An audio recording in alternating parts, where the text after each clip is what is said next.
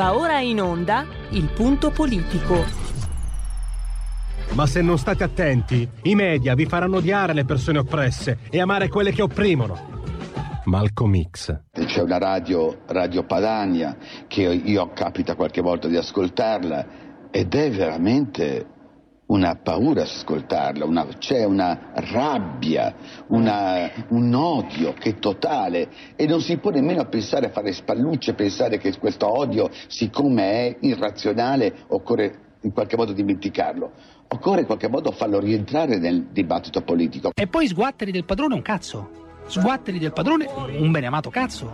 Vi invito però ad ascoltare ogni giorno per 5 minuti Radio Padania Libera.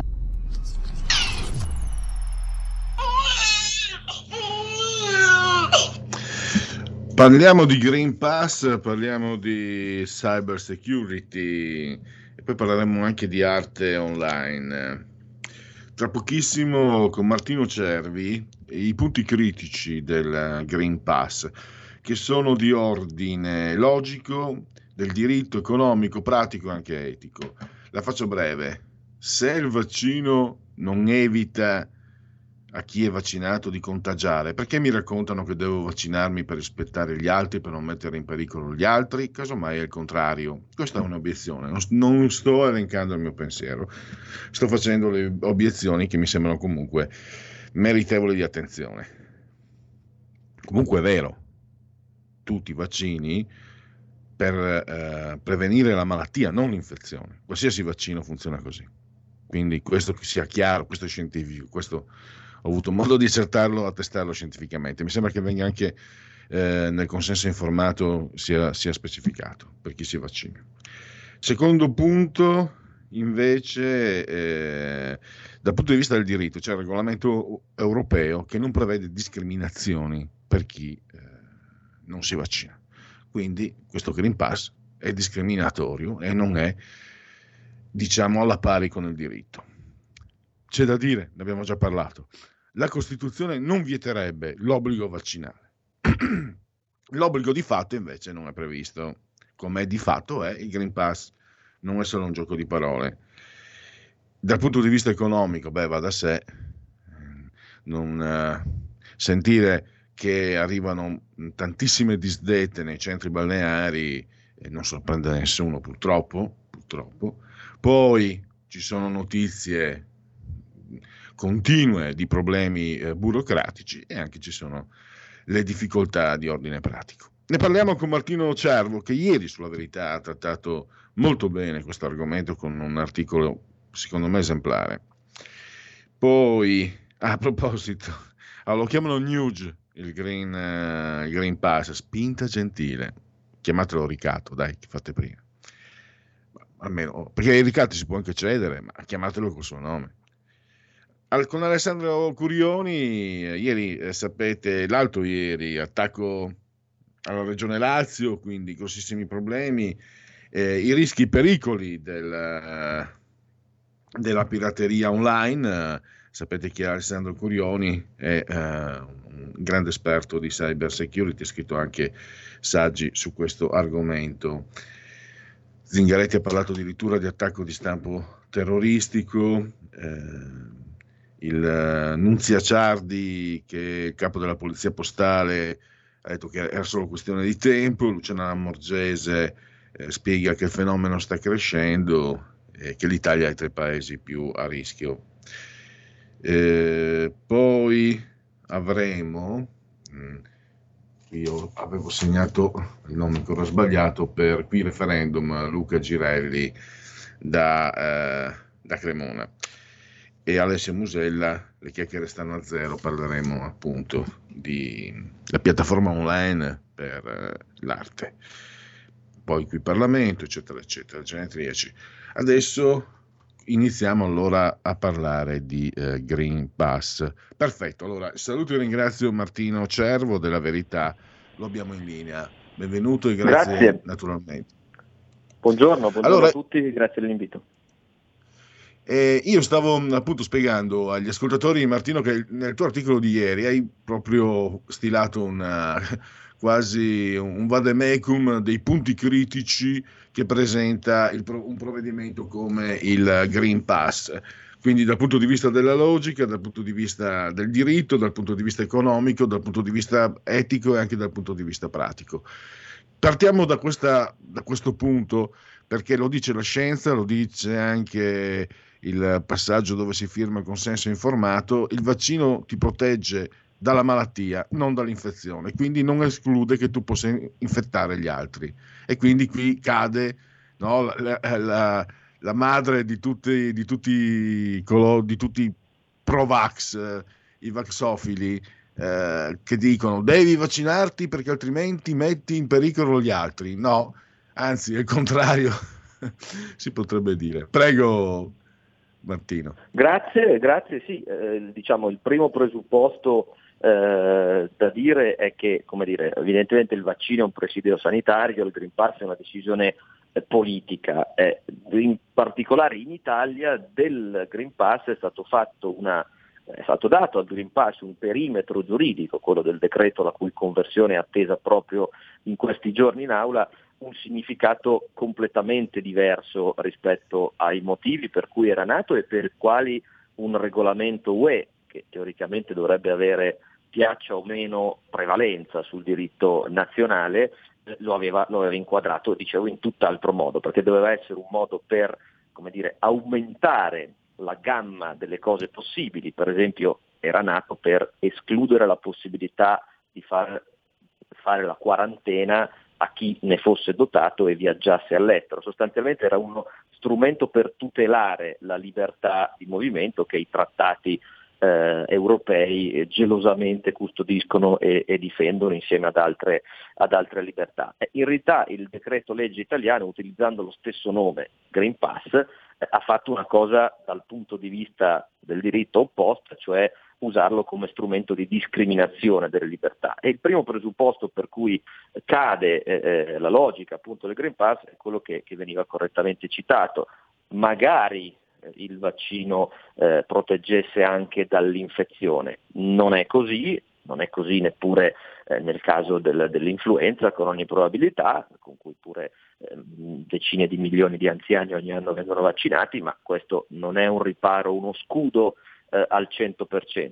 Tutti i grandi media americani, a maggior ragione con la variante Delta, hanno preso atto di questo, cambiando in parte anche la strategia di contrasto alla quale si ispira eh, il, il, governo eh, americano, l'amministrazione Biden. Eh, in Italia eh, diciamo, il presupposto del Green Pass è, purtroppo l'ha detto anche Draghi eh, in conferenza stampa, purtroppo perché non è mai gradevole quando in quella sede da un'autorità importante come il Presidente del Consiglio vengono dette delle cose palesemente inesatte, purtroppo il Green Pass non dà nessuna garanzia di non stare al tavolo di un ristorante o nella fila del treno o dell'aereo eh, con una persona non contagiosa, per il semplice fatto che il vaccino non protegge dal contagio, protegge e fa un lavoro straordinario stando ai dati e questo dovrebbe essere lo spot migliore eh, per, per, la campagna vaccinale, eh, soprattutto oltre una certa età eh, anagrafica, protegge in maniera egregia da ciò che ha reso il Covid una tragedia, cioè le ospedalizzazioni,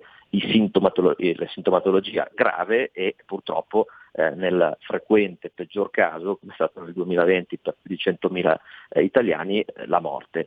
Da queste tre terribili conseguenze, sintomi gravi, ospedalizzazione e morte, i dati dicono che eh, i vaccini in uso in Italia eh, e in Europa e in mezzo mondo fanno un lavoro egregio eh, non si capisce perché dover eh, fingere che facciano un altro tipo di lavoro che invece i dati dicono, ahimè, che non fanno, cioè proteggere dal contagio. È pieno di sia numeri statistici sia esempi aneddotici che dimostrano come persone che hanno una immunizzazione completa possono ospitare dentro di sé il virus statisticamente con eh, conseguenze minime, spesso addirittura impercettibili, ma ciò non di meno, portandolo all'interno del loro organismo, possono eventualmente diffonderlo ad altri. Quindi il presupposto logico dell'utilizzo all'italiana del Green Pass, che non è il motivo per cui è nato il Green Pass in sede europea, cade. Questo come, come primo aspetto che già però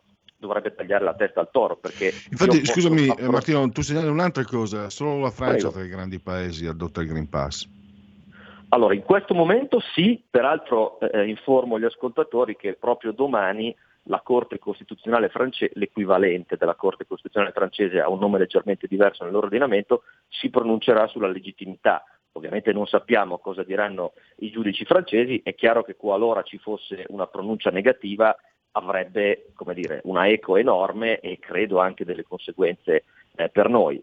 Si è parlato, l'ha introdotto a livello locale per carità è una medialopoli, New York, eh, per, per, in una serie di eh, servizi molto più ristretti, eh, ristoranti e eh, eventi sostanzialmente, eh, New York, e se ne sta parlando, ma al momento siamo ancora indietro dal punto legislativo, in Germania. In tutti gli altri paesi europei e non, per il momento restrizioni di questo tipo non ce ne sono. La notizia di New York è di ieri e, e della Germania i media cominciano a parlarne vedremo se domani passerà al vaglio della Corte Costituzionale francese. Peraltro uno dei problemi più grossi di diritto è proprio il contrasto abbastanza evidente col regolamento europeo di cui parlavamo prima, che prevede esplicitamente che il Green Pass non possa essere una discriminazione eh, nei confronti di chi non abbia potuto o abbia scelto di non vaccinarsi. Nel momento in cui mi viene impedito un viaggio, non parliamo di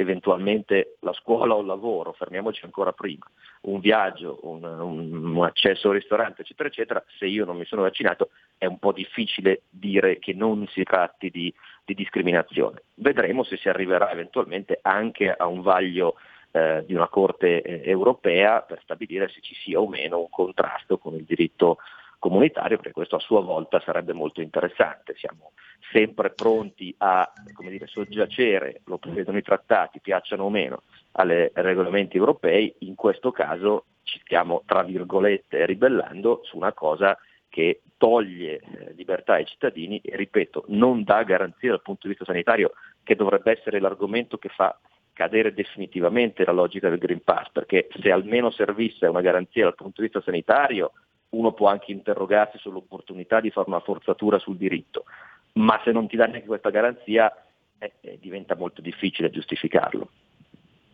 Ecco, tu anche mh, mm, spieghi eh, come l'obbligo vaccinale non andrebbe in contrasto con la Costituzione, eh, l'obbligo di fatto invece diciamo di sì. Ecco, io mh, mm, precedenti interviste, eccetera, eh, intervistavo un avvocato che segue casi di questo genere ha spiegato l'obbligo vaccinale comporterebbe il rimborso di, per eventuali conseguenze.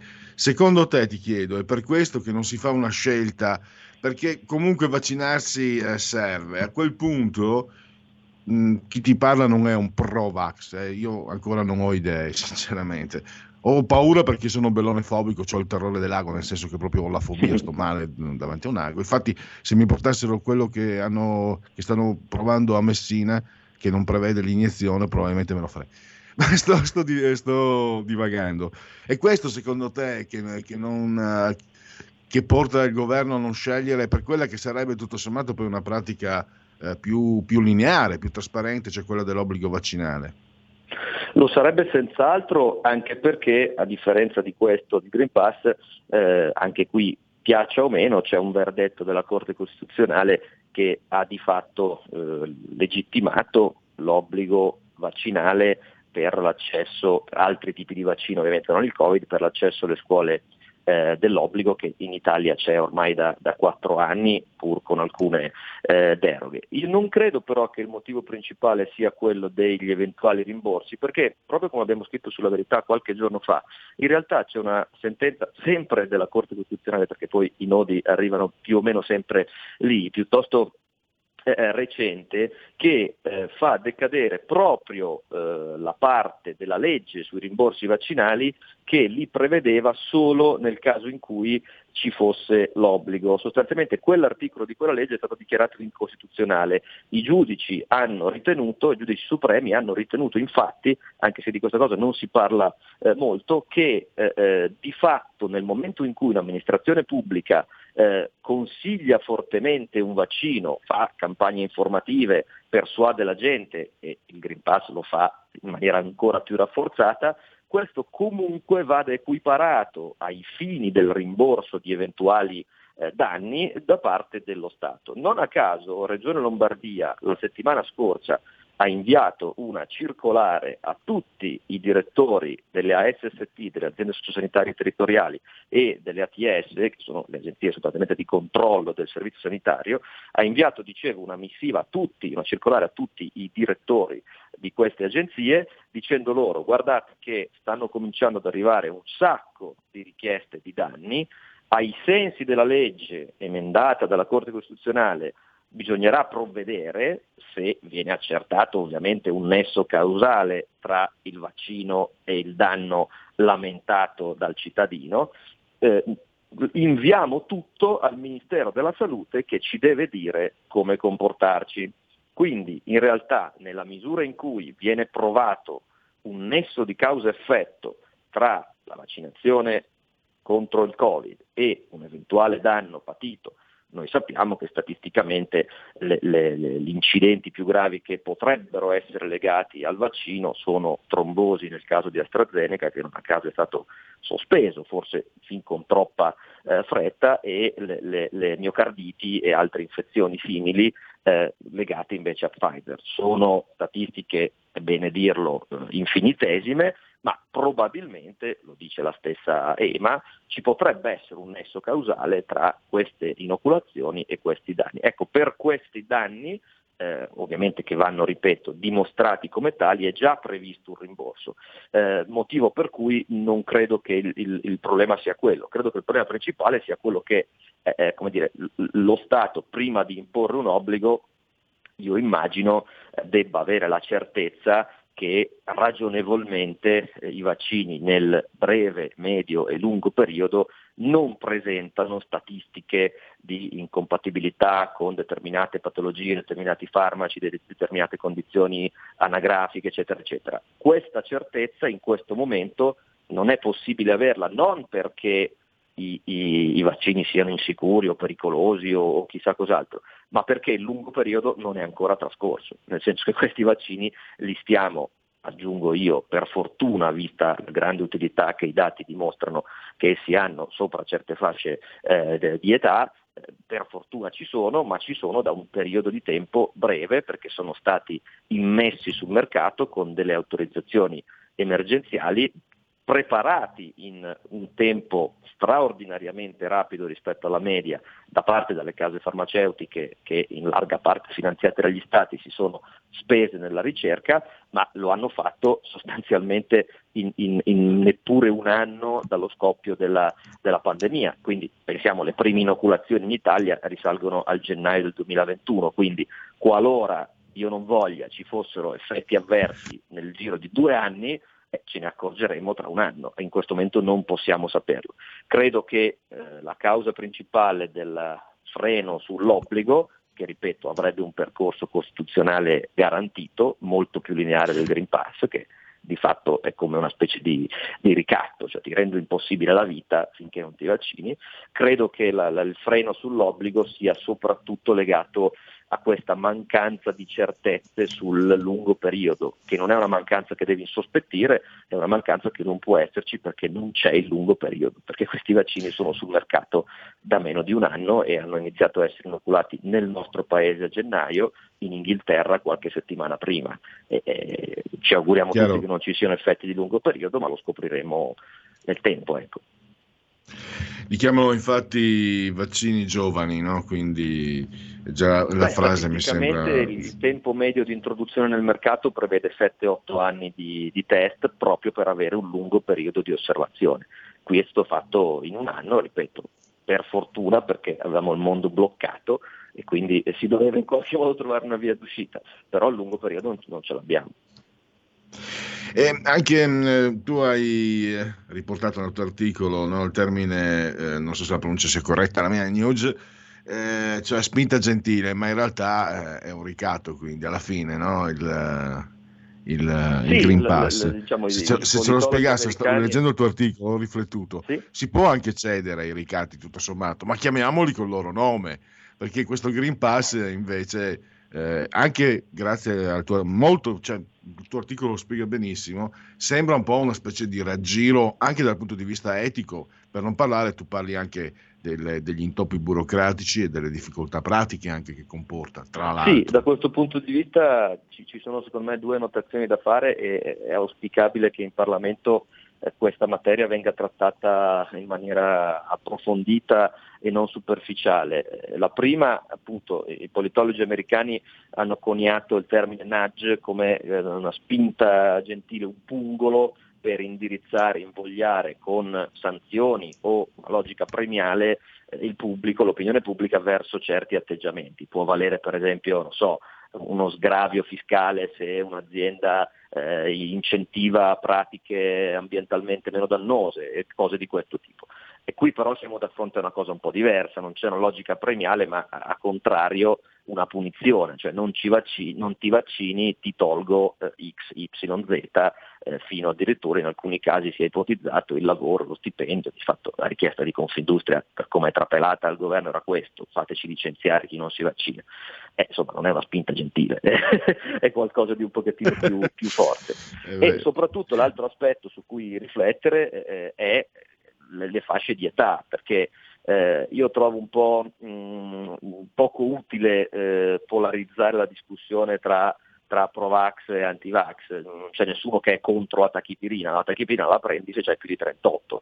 Allo stesso modo il vaccino, eh, pensiamo a quello dell'influenza, normalmente viene consigliato a chi ha patologie per le quali un'influenza può risultare grave e a persone che oltre una certa età statisticamente rischiano più di un ragazzo di 15 anni. Normalmente un minorenne sano che non ha patologie croniche che possono essere l'asma o altre cose non viene neppure suggerita la vaccinazione influenzale. Ovviamente il Covid non è un'influenza, ahimè l'abbiamo visto eh, numeri alla mano nel 2020 in Italia, ciò non di meno i dati mostrano che sotto una certa fascia di età eh, eh, i rischi veri non ci sono. Sarebbe ragionevole forzare la mano su un vaccino anche per i minorenni, qualora i minorenni, qualora il vaccino impedisse il contagio, ma abbiamo iniziato questa chiacchierata dicendo che purtroppo questa cosa non avviene, quindi estendere il Green Pass alla minore età obiettivamente è una forzatura che lascia veramente molto perplessi, perché la maggior parte delle famiglie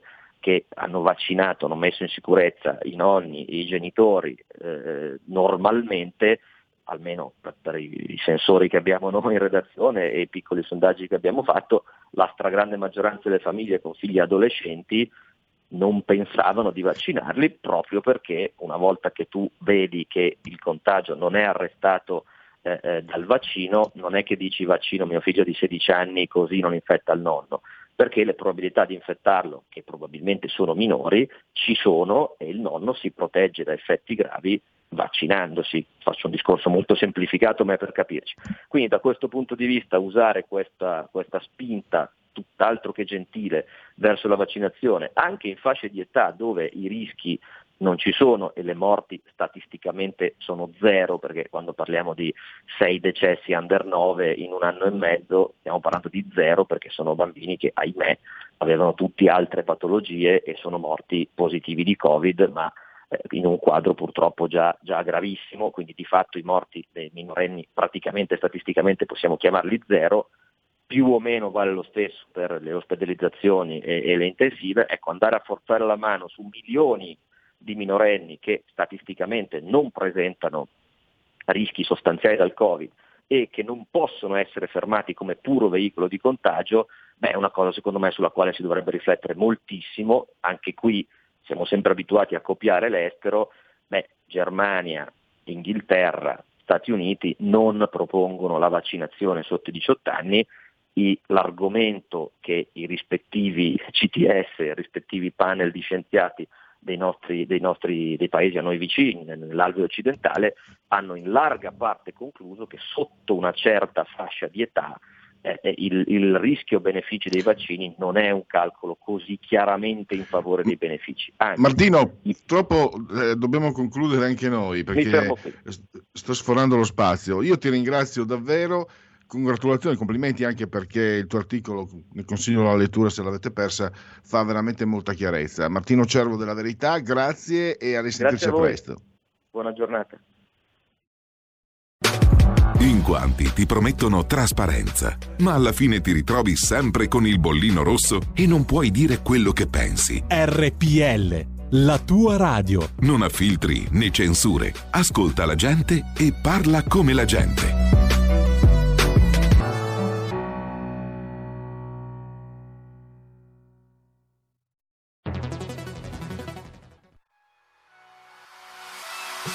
Chi sbaglia paga. Ci metto la firma. Referendum giustizia. 1. Riforma del CSM. Stop allo strapotere delle correnti. 2. Responsabilità diretta dei magistrati. Più tutele per i cittadini. Chi sbaglia paga. 3. Equa valutazione dei magistrati. I magistrati non possono essere controllati solo da altri magistrati. 4. Separazione delle carriere dei magistrati. Stop alle porte girevoli per ruoli e funzioni. 5. Limiti agli abusi della custodia cautelare. Per una giustizia giusta è un equo processo per tutti. 6. Abolizione decreto Severino. Più tutele per sindaci e amministratori. Firma anche tu ai gazebo della Lega nelle piazze e in tutti i municipi d'Italia. Trovi tutte le informazioni sul sito legaonline.it. Chi sbaglia paga. Ci metto la firma. Referendum giustizia.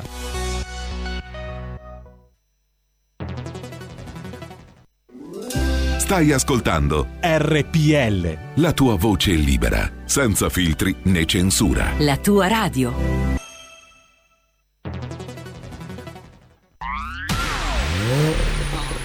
Auto nuova fiammante col suono nuovo È il DAB Plus che si sente a tuono La provi e senti subito com'è che va DAB Plus è la tua radio migliorerà Digital Radio, il suono perfetto. DAB Plus. Anche RPL, la tua radio, è in Digital Radio.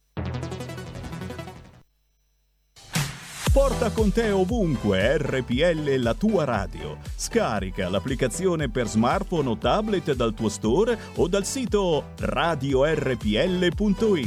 Cosa aspetti?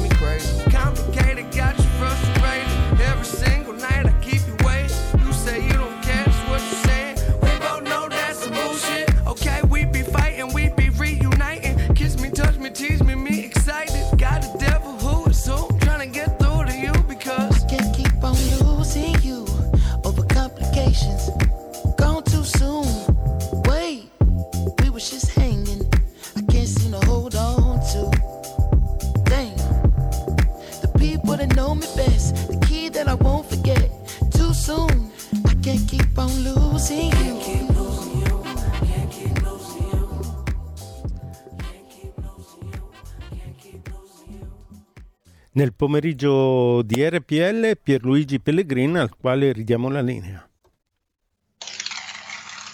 E ridiamo gli applausi al grande Stefano, Stefano Federico, il tandem vincente sulla torre di comando e regia tecnica.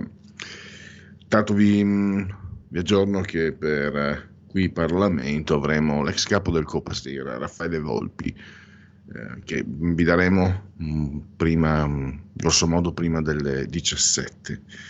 Allora, ho anche qui, tra l'altro, mi, mi è stato girato un vostro intervento su WhatsApp. Io aspetterei, questo lo ha scritto Raul da Cesano Maderno, io aspetterei a dire che i vaccini fanno un lavoro egregio di contrasto alle ospedalizzazioni. Ricordiamoci che siamo ad agosto e non a febbraio. L'osservazione mi sembra eh, logica. Io però, Raul, non, eh, non voglio mancarti di rispetto, ma suggerirei di, di incrociare le dita perché credo che un, terza, un terzo lockdown, eh, non so se ne veniamo fuori stavolta. Allora, eh, quindi, certo, comunque l'osservazione di Raul eh, invita in ogni caso implicitamente a fare, insomma, a, a, non, a non, abbandonarsi a, far, a facili entusiasmi. Dunque, tra tre minuti parleremo di cybersicurezza, tra l'altro lo faremo oggi, anche dopo le eh, 16. Adesso trattiamo seriamente con Alessandro Curioni, è uno dei massimi esperti di cyber security. E invece dopo le 16 ho scherzato un po' perché un, collega, ma poi magari gliene chiederò anche opinione a Curioni, un collega ha scritto, eh, un collega di Curioni, ha scritto che in realtà il virus che ha colpito la regione Lazio non sarebbe terrorismo, ma sarebbe quei virus che si prendono sui siti porno. Ehi, eh? Guardate che vi ho visto, eh? guardate che vi ho visto, vi vedo e io vi vedo e credete che io forse non vi veda, io vi vedo. Sta di fatto che eh, questo potrebbe essere ancora più allarmistico secondo me. Pensate un po'. Comunque sta di fatto anche che eh, dire che eh, il PD sta andando a puttane non è una metafora o brigatismo di, questi, di questo genere potrebbe chiamarsi bagasce rosse, non lo so. Queste sono alcune offerte del, della vostra che io penso sia. Allora, io non so adesso ancora se mh, mm, ci collegheremo mh, mm, per, eh, per, telefono, per via telefonica o via Skype tra poco con Alessandro Curioni. Pierluigi, Intanto... ab- abbiamo Alessandro Curioni via Skype. Ah, perfetto, quindi adesso io tolgo la uh, condivisione così eh, gli offro il tristo spettacolo del mio sembiante. Intanto solo un'ansa, quartetto ciclismo, Italia Oro con record del mondo. Pare che Ganna abbia fatto il treno praticamente. Allora, tanto spettacolare quella disciplina lì, guardavo ieri sera si mettono gli uni. Allora, fatemi togliere la condivisione e eh, ecco qua. Quindi adesso dovremmo essere in collegamento. Eccoci qua, benvenuto ad Alessandro Curioni, lo conoscete, saggista ed esperto di cyber security. Benvenuto. Buongiorno, buongiorno a tutti.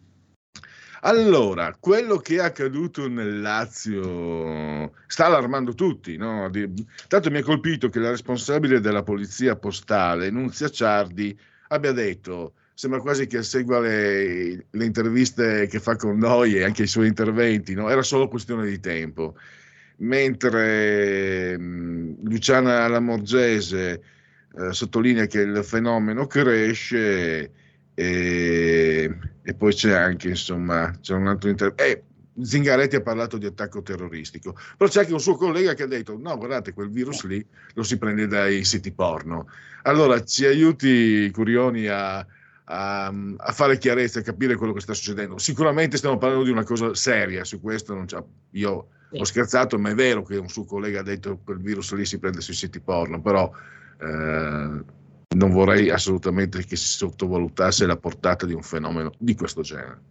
No, eh, insomma, siamo un po' alle solite, nel senso che eh, eh, ne avevamo già parlato quando avevamo parlato del caso Colonial Pipeline.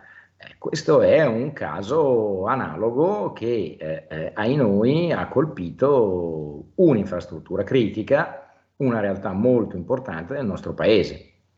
Ma le dinamiche, le meccaniche e anche gli obiettivi, perché poi alla fine oggi sembra che sia emerso che la eh, regione avrebbe ricevuto una richiesta di riscatto, si dice, o almeno così riporta peraltro anche il Corriere della Sera, si dice 5 milioni di euro in Bitcoin, e quindi è, è il solito schema. Dopodiché, da dove si prendono questi malware? Eh, in realtà dobbiamo immaginare che questi attacchi sono abbastanza articolati. C'è una prima fase in cui viene violato un, un, client, per esempio, cioè il PC, qui si parla di un dipendente il cui computer è stato violato, come o attraverso tecniche cosiddette social engineering, l'email di phishing, una navigazione imprudente, ma non necessariamente legata ai siti porno, perché sennò si crea la falsa immagine che allora se non vado sui siti porno sono tranquillo. No, non è questo Dopodiché, una volta che hanno questo accesso, i criminali non si limitano a scaricare un virus che produrrebbe degli effetti negativi, ma non particolarmente negativi.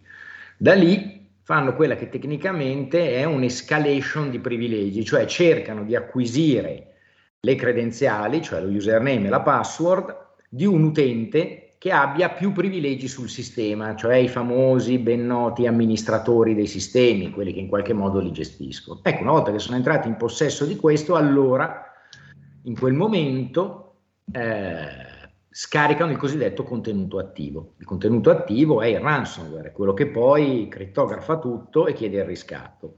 Se sono particolarmente eh, eh, furbi, eh, si portano via, prima di crittografare tutto, anche i dati e poi c'è il doppia richiesta di riscatto, cioè da un lato se vuoi, il, se vuoi ottenere il controllo dei tuoi sistemi, paga, e paga anche perché in caso contrario, se non paghi, noi divulghiamo eh, o vendiamo tutti i dati di cui siamo entrati in possesso.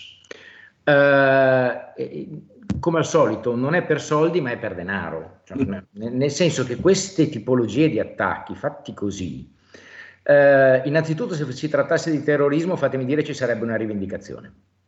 Cioè, qualcuno avrebbe detto vi abbiamo colpiti perché siete brutti e cattivi.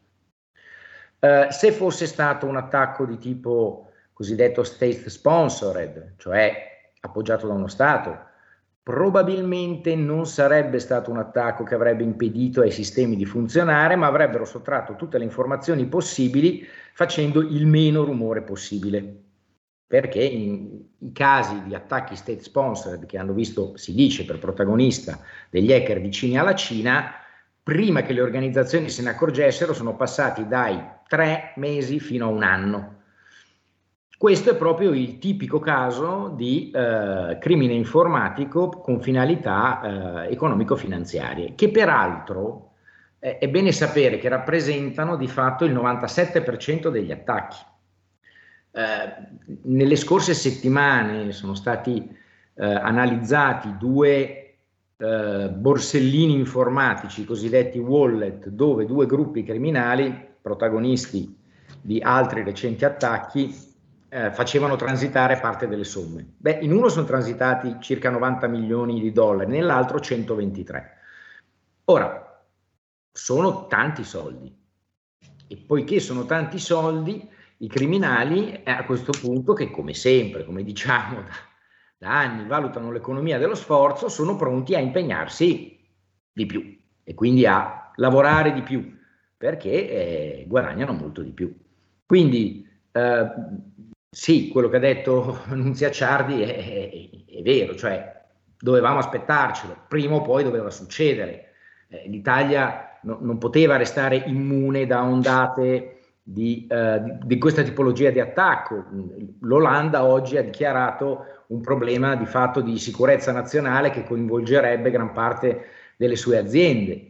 Eh, purtroppo la situazione è questa e tanti paesi, non solo l'Italia, scontano un grave ritardo mh, in tema di cyber security e in generale sicurezza dell'informazione. Mi ha fatto venire in mente ehm, che misura diversa ovviamente eh, si sta vivendo il periodo degli anni 70, il periodo degli anni di piombo, io mi ricordo anche il periodo dei rapimenti, sì. eh, quindi eh, che fecero anche epoca, fecero cronaca. Quindi ecco, può arrivare anche qualcosa del genere, potrebbe arrivarci quindi anche a livello individuale? Bah, teoricamente, se dovessero capire che ci sono dei privati cittadini che se colpiti eh, in punti particolarmente sensibili o delicati che riguardano le loro informazioni o per esempio delle persone che vivono attorno a loro, perché no, potrebbero anche pensarci, posso immaginare eh, come potre, cosa potrebbe succedere se una persona estremamente ricca si trovasse di fronte a un'email che gli annuncia guarda abbiamo scoperto o magari anche famosa, abbiamo scoperto che è un amante e adesso divulgheremo tutte le tue conversazioni con la tua amante. Potrebbe essere un affare anche quello per i criminali. Il punto vero è che il criminale cerca di fare affari. Siamo un obiettivo nella misura in cui rappresentiamo un affare o nella misura in cui qualcuno che è vicino a noi, come può essere la nostra azienda per la quale lavoriamo, come possono essere altre persone, gli consentono di fare affari. Stavo pensando alla figura della guardia del corpo cyber. Sì. Potrebbe essere quindi un... Ah beh sì, ci può stare.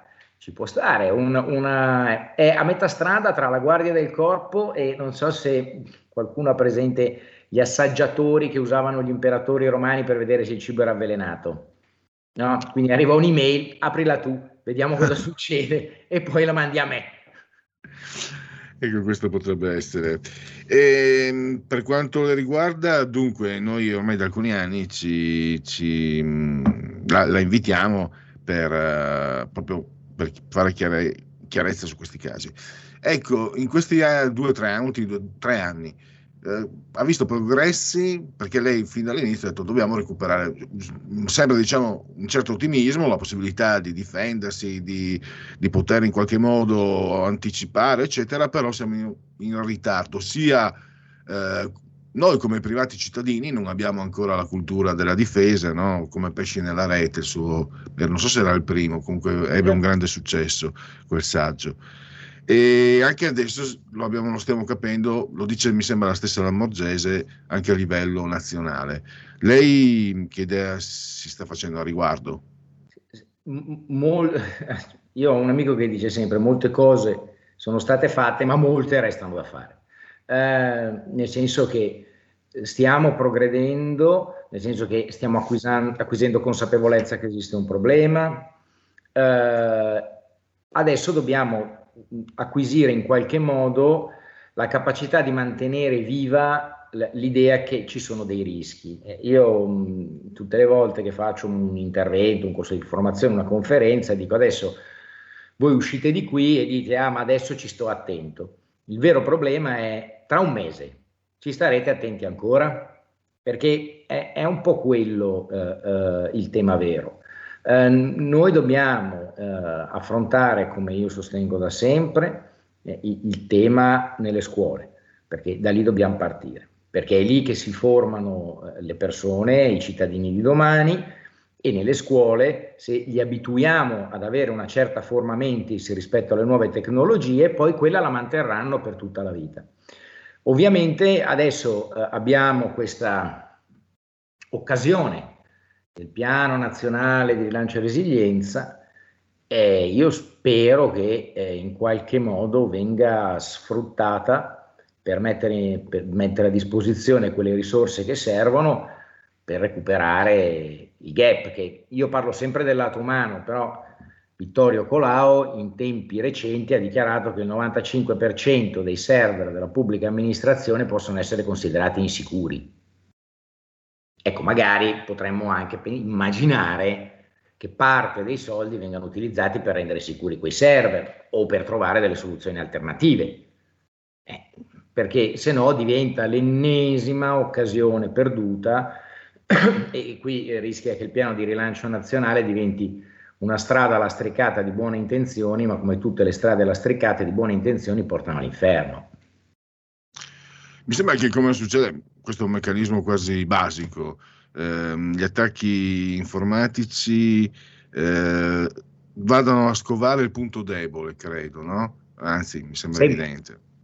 E quindi siamo anche per anticipare in qualche misura, anche noi dovremmo cominciare a vedere i nostri punti deboli, a imparare, perché magari non è tanto nella, è, è più, è di più difficile, credo, eh, parlo per me, nella, nella mente di chi lavora, insomma, di tutti i giorni, eh, è, è più difficile pensare ai nostri punti deboli, ma anche in qualsiasi situazione. E forse per questo sono deboli, perché non ci pensiamo abbastanza. Sì, certo, diciamo che per esempio molte organizzazioni svolgono delle attività di simulazione di attacchi per capire se hanno delle vulnerabilità. Solo recentemente in queste simulazioni sono stati coinvolti gli utenti, nel senso che si cerca e si offre la possibilità a aziende, alle aziende che svolgono questo tipo di attività di utilizzare delle tecniche che puntano a ingannare l'utente per capire se l'utente poi alla fine mi dà lo username, mi dà la password o comunque diventa il mio complice involontario. Questa è una tendenza che si è sviluppata negli ultimi due o tre anni. Ora le organizzazioni però sono decine di migliaia e quindi il problema è, è- è- è che questo gap non è che lo si recupera in, in due anni o in tre anni, ce ne vorranno dieci probabilmente. E poi c'è un altro tema che è il tema emergente sul quale molto probabilmente già succedono gli attacchi più gravi sono poi i cosiddetti attacchi legati alla catena dei fornitori. Cioè, in altre occasioni, proprio parlando eh, con lei, ancora un paio d'anni fa, avevo detto che se io voglio colpire una grande azienda, molto grande, molto probabilmente cercherò di colpire il fornitore del fornitore di quell'azienda, perché magari è un'azienda più piccola, magari è un'azienda meno protetta, magari è un bersaglio molto più facile, però i suoi sistemi sono collegati in una catena ai sistemi del mio vero obiettivo. E siccome la rete ormai interconnette tutti, ancora di più dopo la pandemia, eh, la fragilità di questo sistema è data dalla lunghezza della catena, perché ho un sacco di anelli a cui io posso cercare di accedere per arrivare all'anello che è il mio vero obiettivo. Beh, in ultima analisi, c'è un'ultima domanda che volevo fare, ci stavo pensando.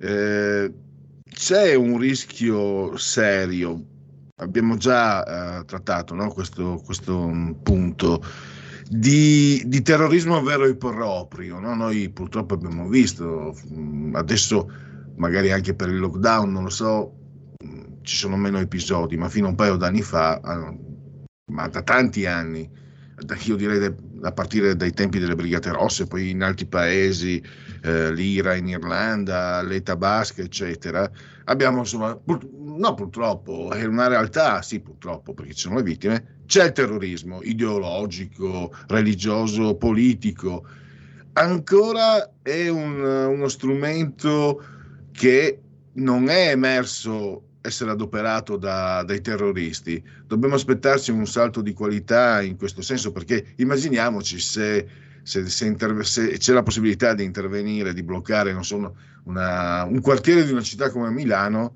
sarebbero veramente danni pazzeschi. Allora, diciamo che il terrorismo ha sempre usato il web eh, e la rete in generale come sistema di propaganda e reclutamento.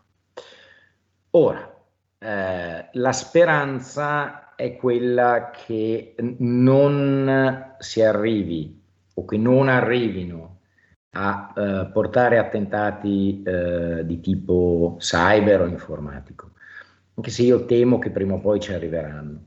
Eh, quello che probabilmente eh, frenava o non, gli- o non era interessante per i terroristi era che in definitiva un attacco cyber è silenzioso, non fa rumore, non spettacolarizza l'atto violento, non lo rende, come dire, mediaticamente impressionante, perché il terrorismo per terrorizzare deve avere questa sua spettacolarizzazione della violenza.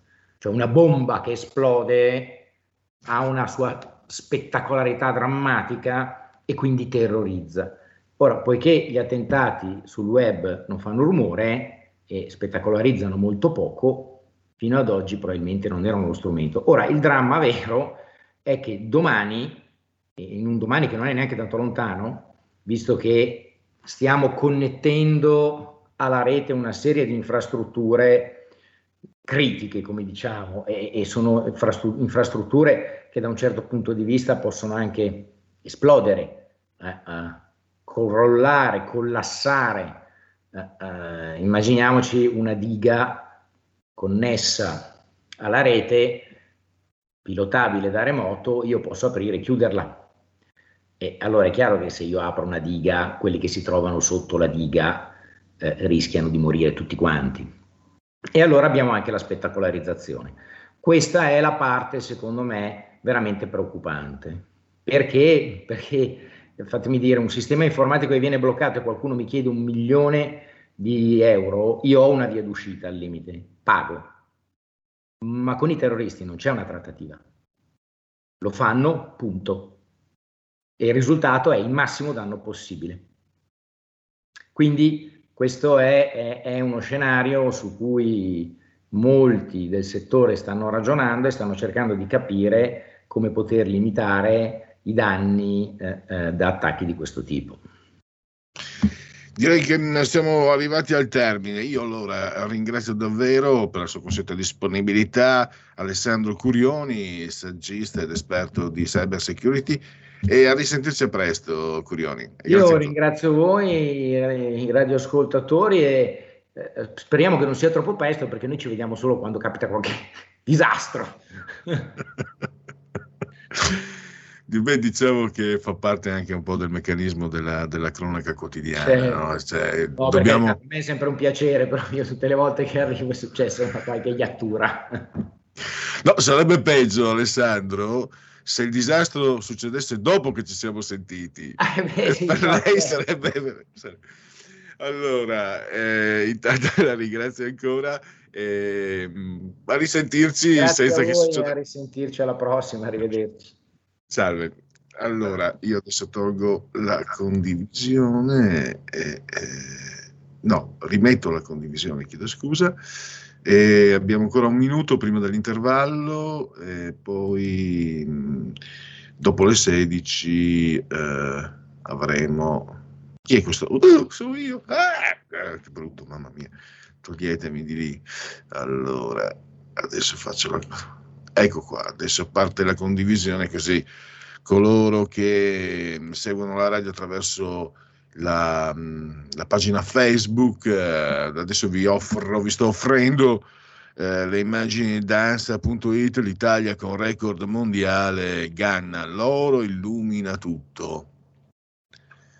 Eh, attacco hacker al Lazio, quindi l'FBI collabora alle indagini poi cala in tre regioni l'occupazione delle intensive, delle sale intensive, cresce in Puglia. Ipotesi Green Pass anche per i professori. Eh, vaccinatevi da Cagliari, l'appello di un'infermiera. A Tokyo, nuovo record di casi da inizio pandemia, 4.166 casi. Adesso andiamo a vedere il Corriere.it allora, fuori anche gli azzurri del beach volley, pallanuoto Settebello eliminato dalla Serbia, quindi tutto ciò che ha a che fare con uh, uno sport di squadra e uh, una sfera uh, alle Olimpiadi, tutto ciò che di italiano ha a che fare, maschile, femminile, eccetera, ha a che fare con una sfera, è andato molto male, anche quando per esempio mi risulta che eh, il beach volley, i giocatori di beach volley siano, forse ma era medaglia d'argento alle ultime, alle ultime Olimpiadi, quindi se sono stati eliminati hanno deluso, così come la pallanuoto, il volley, anche il volley femminile. Vabbè, eh, obbligo di Green Pass per i docenti da settembre su aerei e treni, le regole, è legale in Francia attesa per il verdetto ce lo diceva proprio poc'anzi Martino Cervo. Pausa. Siamo liberi Siamo una radio libera. Segnati il numero del conto corrente postale per sostenere RPL. 3767 1294. Intestato a RPL via Bellerio 41 20161 Milano. Diventa nostro editore. Sostieni la libertà. Il futuro appartiene a chi fa squadra. Le radio italiane si uniscono per giocare la partita da protagoniste. Nasce l'app Radio Player Italia. 140 stazioni in una sola rete. Scegli la tua preferita e ascolta il suono perfetto del digitale. Gratis, senza registrazione, senza interruzioni, compatibile con tutti i device. Le notizie, la compagnia, la musica scelta da chi la ama, la conosce e la vive. Scarica Radio Player Italia. Il futuro batte con la radio nel cuore. Anche RPL è disponibile su Radio Player Italia.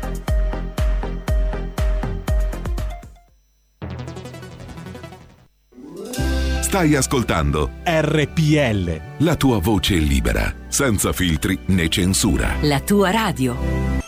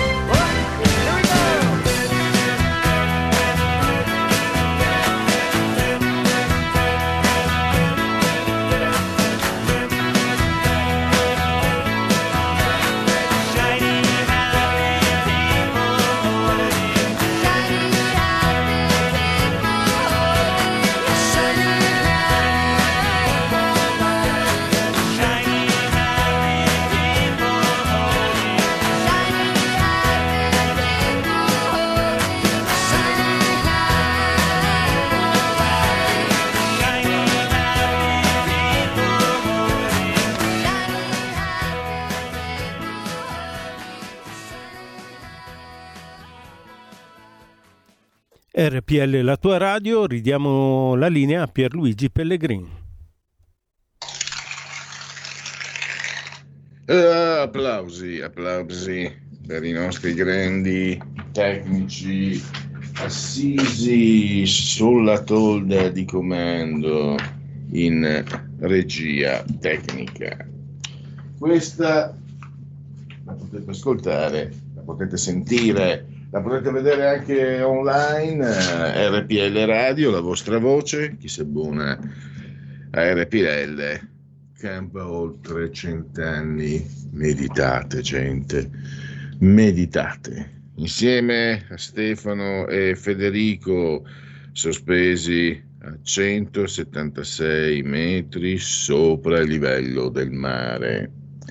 E eh, eh, eh, eh, eh, attention please, cosa inconsueta per il mese di agosto, messi d'oro per noi repubblicani, abbiamo una temperatura interna superiore a quella esterna. 21 gradi esatti la temperatura interna, 20,9 invece quella esterna.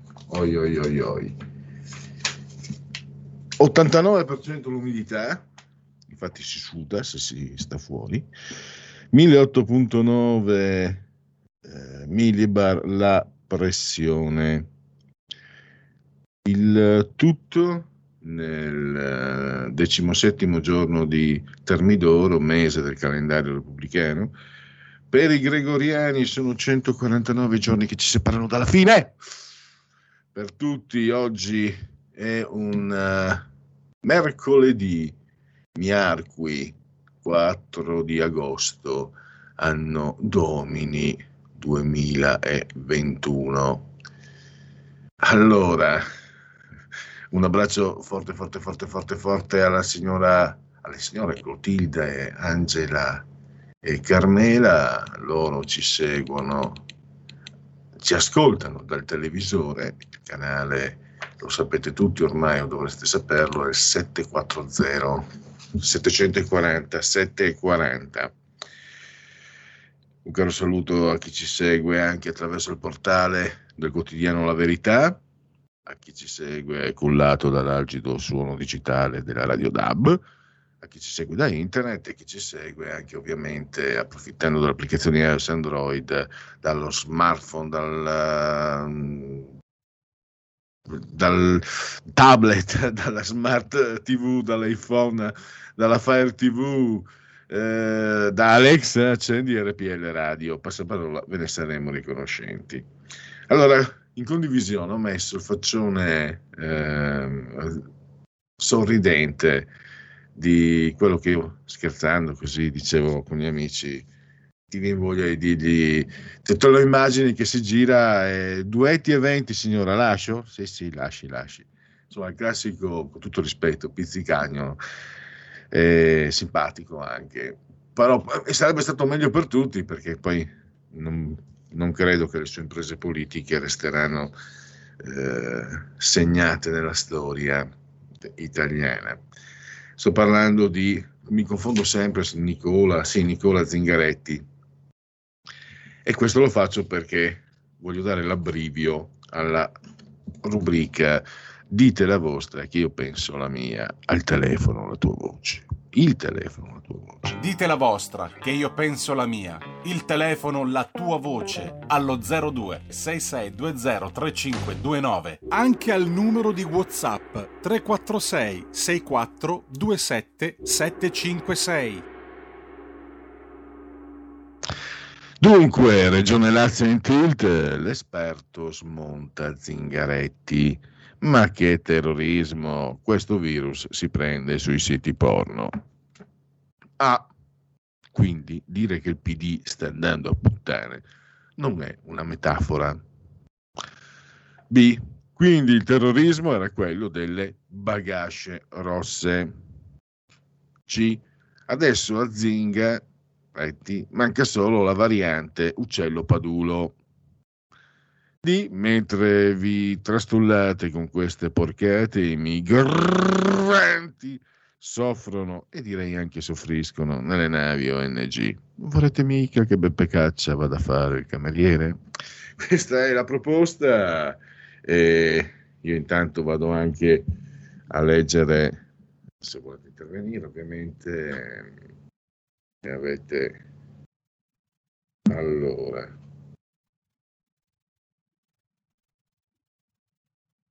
allora mi si chiede per un caffè mordi e fuggi al bar non serve il Green Pass vero?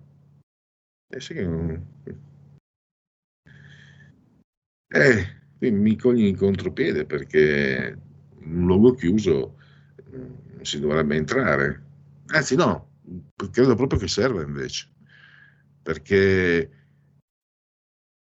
con il Green Pass, per come l'ho capito io, funziona per chi non è vaccinato esattamente come se fosse il lockdown, grosso modo. Grosso modo.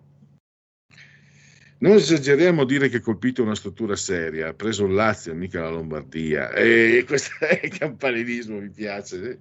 Dai, dai, dai. Allora, sai cosa direbbero a, a Roma? Affanatico e questo fa, a mio dire, dei romani un popolo superiore. Eh, io amo Milano, Lombardia, sono di origini veneto-friulane, anzi sono veneto-friulano, amo tantissimo Milano, la Lombardia, sto dalla parte della Lombardia, però se un popolo ha la forza di dire affanatico, è un popolo che insomma, insomma spiega tante cose, spiega migliaia di anni di storia imperiale. Allora, eh, lo so che tanti non ameranno queste parole, me ne dispiace una constatazione che faccio e che cerco di fare in termini assolutamente però oggettivi. Dunque, oggettivo doveva essere anche questo sondaggio, ehm, che al momento però non, non è ancora disponibile, quindi ve ne offro, ve ne porgo un altro. Pierluigi? Sì. È un ascoltatore. Allora, diamogli la parola immediatamente. Pronto? Eccolo, eccolo qua, eccolo qua. Ciao. che sia. Che sia. No, volevo informarti perché prima hai parlato con, con- con la persona che intervistavi dicendo che in Francia è obbligatorio il Green Pass. Anche in Spagna è obbligatorio il Green Pass e qua praticamente ce l'abbiamo tutti. Almeno qua nel- alle Canarie tutti hanno il Green Pass. Solo che nessuno sa che cazzo serve.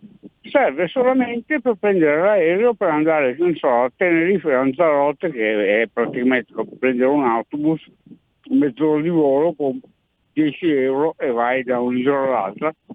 Vai da qui, vai a Madrid, 20 euro e spendi quei soldi lì, ma devi avere il Green Pass. Se non hai Pass non puoi andare all'aereo, devi fare il tampone in aeroporto.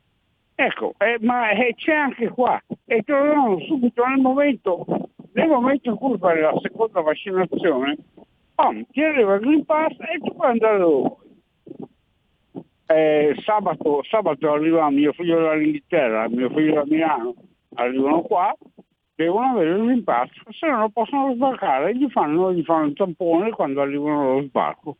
Ciao. Va bene. Grazie anche per questo aggiornamento. Allora, ehm, questo è Euromedia Research e si parla della parità di genere. Oh, oh. Secondo lei in Italia esiste la parità di genere, ossia la parità tra uomini e donne nei seguenti ambiti? Sul posto di lavoro, sì, esiste la parità per il 41,5, no per il 36,5, non sa il 22,5. Poi nel mondo del lavoro 24 sì, 69,6 no, 6,4 non sa. In politica sì per il 31,8%, no per il 61,2%. E non risponde, non sa il 7%. Nel mondo del giornalismo sì per il 44,3%, no per il 44,1%, non sa, non risponde l'11,6%. Dopo aver visto Concetta De Gregorio fare il direttore dell'unità, direi che non esiste la parità di genere, perché le donne sono superiori, no? Perché se, se Concetta De Gregorio è riuscita ad arrivare a fare il direttore dell'unità, L'ha fatto anche chiudere dopo, ma quello è un altro discorso. In campo sportivo, sì, 28%, no, 66,3%, eh, non sa 5,7%. E questo è un ritardo da, uh, da um, colmare. In campo familiare sì per il 41,9, no per il 50,9, non risponde il 7. Nell'istruzione sì, parità di genere per il 58,6%, no per il 35,4%, non sa il 6%. In campo sanitario sì per il 47,3%, no per il 42,3%, non sa il 10,4%. Eh, secondo, ah, rispetto agli uomini, secondo lei oggi la donna in Italia ha più diritti e più possibilità all'8,1, uguali diritti, uguali possibilità 33,2, meno diritti e meno possibilità per il 51,5, non sa il 7,2. Rispetto a dieci anni fa la situazione è migliorata per il 56,7, peggiorata per il 7, invariata al 31,5, non risponde al 4,8. Gli italiani sono pronti ad accettare la parità di genere, sì 45,4, no 43,6, eh, l'11 non sa, non risponde. Quanto le interessa la questione della parità di genere? Molto 32,5, abbastanza 44,7, poco 13,6, per nulla 7, non risponde il 2,2 quanto interessa la questione parità di genere alla società italiana, cioè agli italiani, insomma, molto per il 9,6, abbastanza 35,3, poco 39,7, per nulla 9,4, non risponde il 6. Pierluigi hai una chiamata. Pronto, la parola chi ce l'ha? Pronto, buongiorno, sono Angela da Novara. Buongiorno. Al- allora, mi scusi ma ho in bocca la caramella. No, voglio dire che la parità di genere non esiste perché se un uomo picchia una donna o la uccide, ah, eh, quelli di sinistra subito si scagliano, ma sa che esistono anche donne, donne mortali. Se lei guarda la trasmissione il, la 9, no? proprio adesso l'ho vista, intitolata Donne mortali. Donne cioè che ne fanno di, di, ogni agli uomini, li ammazzano in America, ma succede anche da noi, succede anche da noi. Solo che le femministe qui, quelli della, del PD, si scagliano, si scagliano se succede che una donna subisce violenza, ma la subiscono anche le donne, ma perché non, non aprono gli occhi? E poi a parte questo, Vorrei parlare di speranza, ma perché quello ancora sta lì? Io non lo sopporto quell'uomo. Ma da chi è protetto? Ma chi ne protegge le, le spalle a quell'uomo che fa solo disastri? E poi mm, mi permetta un pensiero per quel di donna, perché guardi, quando l'ho saputo, eh, questo è stato proprio un omicidio di Stato. Mi spiace davvero tantissimo, perché quelli che se ne vanno sono i migliori. Buongiorno e buon lavoro. Grazie signora Angela. Allora continuiamo sulla parità di genere Interessa la classe dirigente? Quanto interessa? Molto 8,6, abbastanza 28,3, poco 38,2, per nulla 18,6, non risponde 6,3. Lei ritiene, ritiene, che Mario Draghi sia una garanzia per lo sviluppo di questa tematica? Sì il 41,2%, no il 28,3%, non risponde il 10,5%. Secondo lei quale partito leader politico ha più a cuore la parità di genere? Allora, vediamo un po', ecco qua. Fratelli d'Italia Meloni 13,4, Partito Democratico Letta 10,4, 5 Stelle Conte 9,6, Forza Italia Berlusconi 6,1, Lega Salvini 5,6, Europa Bonino 4,5, Renzi 1,5, eh, Bersani 0,9, Frattoianni 1,5, Calenda 0,3. Secondo lei l'Italia è pronta per un presidente donna? sì è pronta 59,4, no invece 29,3, non risponde l'11,3.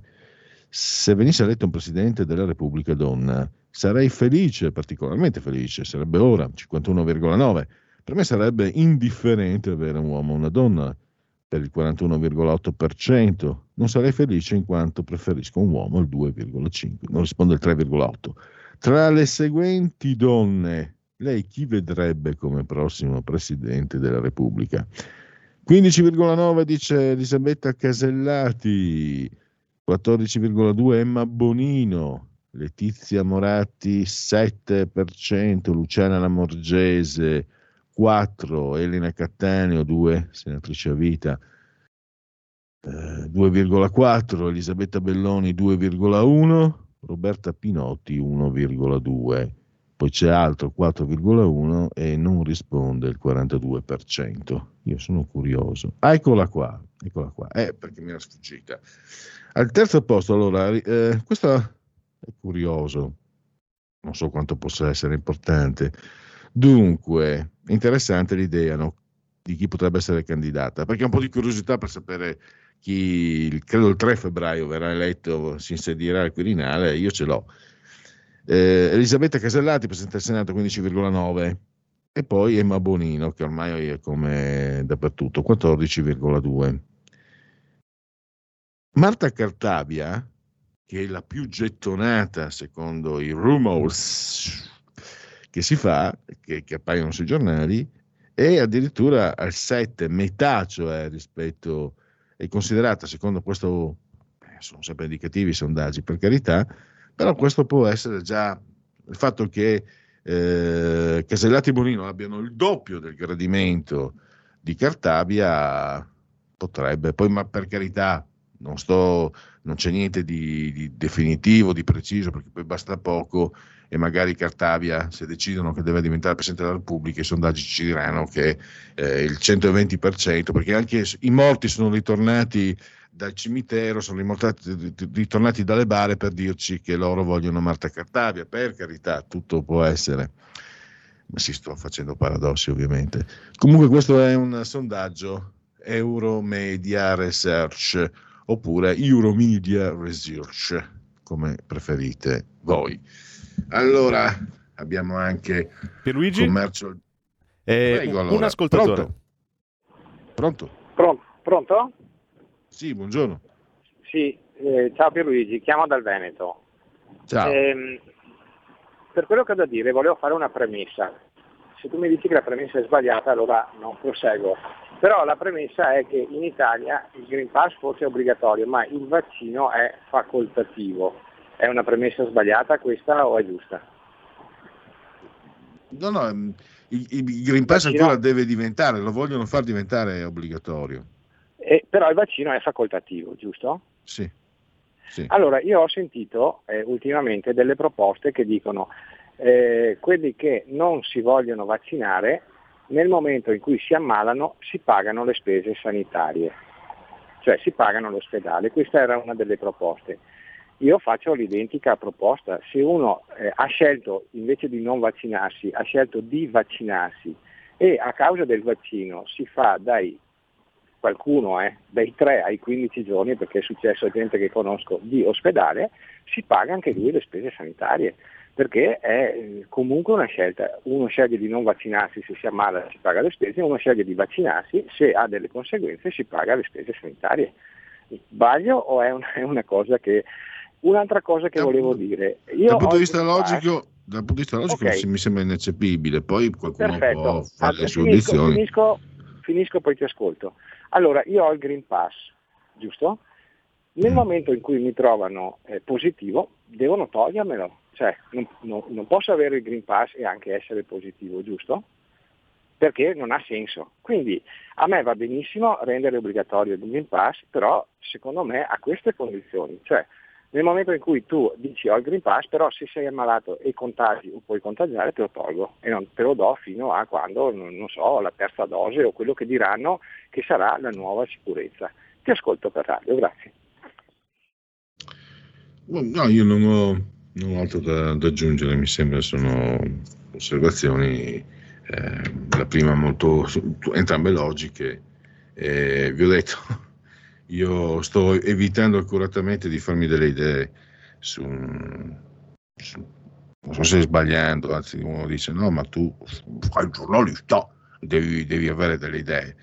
No, le idee ne ho tante, non ho idee fisse, a parte che i dogmi non mi piacciono, a parte nell'arte magari, se uno mi tocca, ecco, se uno mi tocca Caravaggio, e divento, eh, è bella.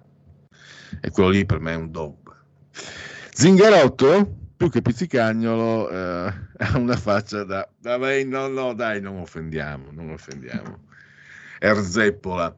A giugno 2021, sto leggendo dati Istat, eh, prima ho letto un vostro WhatsApp, si stima una lieve crescita congiunturale per le vendite al dettaglio, più 0,7 in valore, più 0,6 in volume. Sono in aumento sia le vendite dei beni alimentari, più 1,1, ehm, sia quelle dei beni non alimentari, più 0,3. Nel secondo trimestre 2021, in termini congiunturali, le, le vendite al dettaglio 2,7 sono aumentate 2,9 al volume. Eh, crescita per i beni non alimentari più, 14, più 4,4, chiedo scusa, e più contenuta per gli alimentari più 0,6. Su base tendenziale le vendite al dettaglio aumentano del 7,7 in valore e dell'8,1 in volume. Allora crescono di più i beni non alimentari più 11,9, più moderata la crescita per i beni alimentari più 2,5. Tra i beni non alimentari, le variazioni. Allora, i giocattoli, sport e campeggio, giochi, giocattoli, sport e campeggio, più 4,6. Mo- ah no, scusate, eh, è meno 4, c'è una controtendenza, meno 4,6. No, avrei detto, se, se, se, si può andare un po' in giro. Ah, questo è un numero, è un'indicazione, ma questo non è un sondaggio, sono dati Istat. Mobili, articoli, tessili, arredamento, meno 0,2 eh, gli aumenti maggiori riguardano abbigliamento e pellicceria, più 24,5, calzature, articoli in cuoio e da viaggio, più 9,2, ed elettrodomestici, radio, tv e registratori, più 19, quindi articoli in cuoio. Venderemo cara la pelle, come diceva Louis Vuitton. Questa è bella. Non è mia, non è mia, però come battuta mi è piaciuta. Allora, ai ai ai, siamo in ritardissimo. Mm, eh, facciamo così, facciamo segui la Lega, poi i genetriaci li piazziamo più tardi. Se i, gli amici in regia eh, sono pronti, direi di far partire la sigla di Segui la Lega. Segui la Lega è una trasmissione realizzata in convenzione con La Lega per Salvini Premier. Le elezioni del, sono... elezioni del CSM, responsabilità diretta dei magistrati, equa valutazione dei magistrati, separazione delle carriere dei magistrati, limiti abusi, agli abusi della custodia cautelare, abolizione del decreto Severino.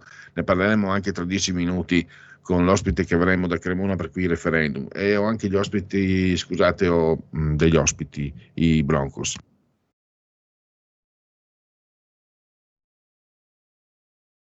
Allora, questo trovate, questo e l'altro trovate sul eh, sito legaonline.it, scritto legaonline.it, viene a firmare ehm, D43, il codice della Lega, D come Domodossola, 4 voti matematica, 3 è il numero perfetto, questo è il codice della Lega per il 2 per 1000. Potete iscrivervi da questo sito, 10 euro da versare anche tramite PayPal, senza essere nemmeno iscritti a PayPal Codice fiscale, dati, e poi vi verrà recapitata la Magione, la Lega, la tessera, chiedo scusa, perché postale, la tessera Lega, Salvini, Premier. Gli appuntamenti radio-televisivi degli esponenti leghista. Alberto Bagnai, più tardi alle 17.15, Sky TG24, rubrica Economia. Giulia, buongiorno, questa sera alle 21, TG2 Post, Rai 2, quindi due senatori.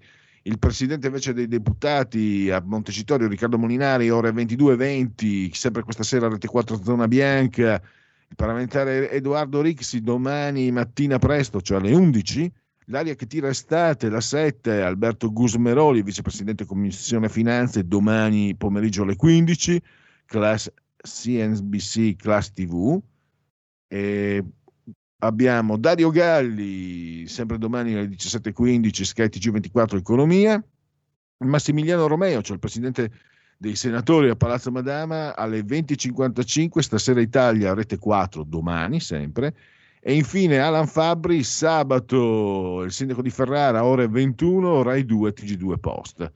Per Segui la Lega è tutto. Segui la Lega è una trasmissione realizzata in convenzione con La Lega per Salvini Premier.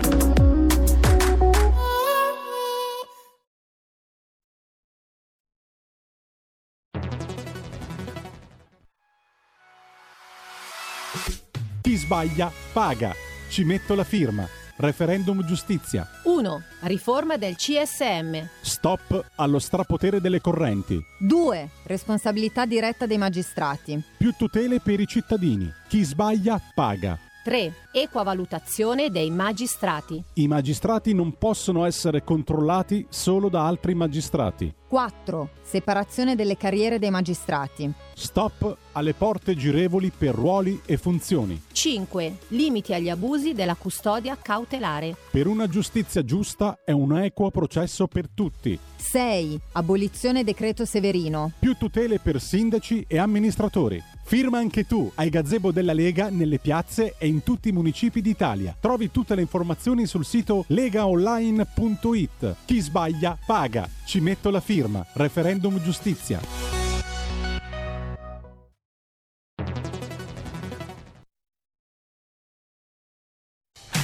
Porta con te ovunque RPL la tua radio. Scarica l'applicazione per smartphone o tablet dal tuo store o dal sito radiorpl.it. Cosa aspetti?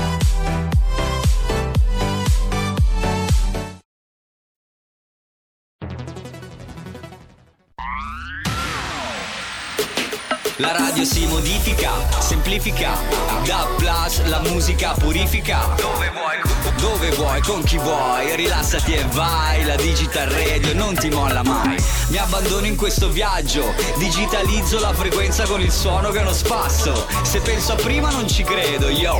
Da plus è la svolta, qui lo dico e qui lo spiego. Digital Radio, il suono perfetto. Dub Plus. Anche RPL, la tua radio, è in Digital Radio.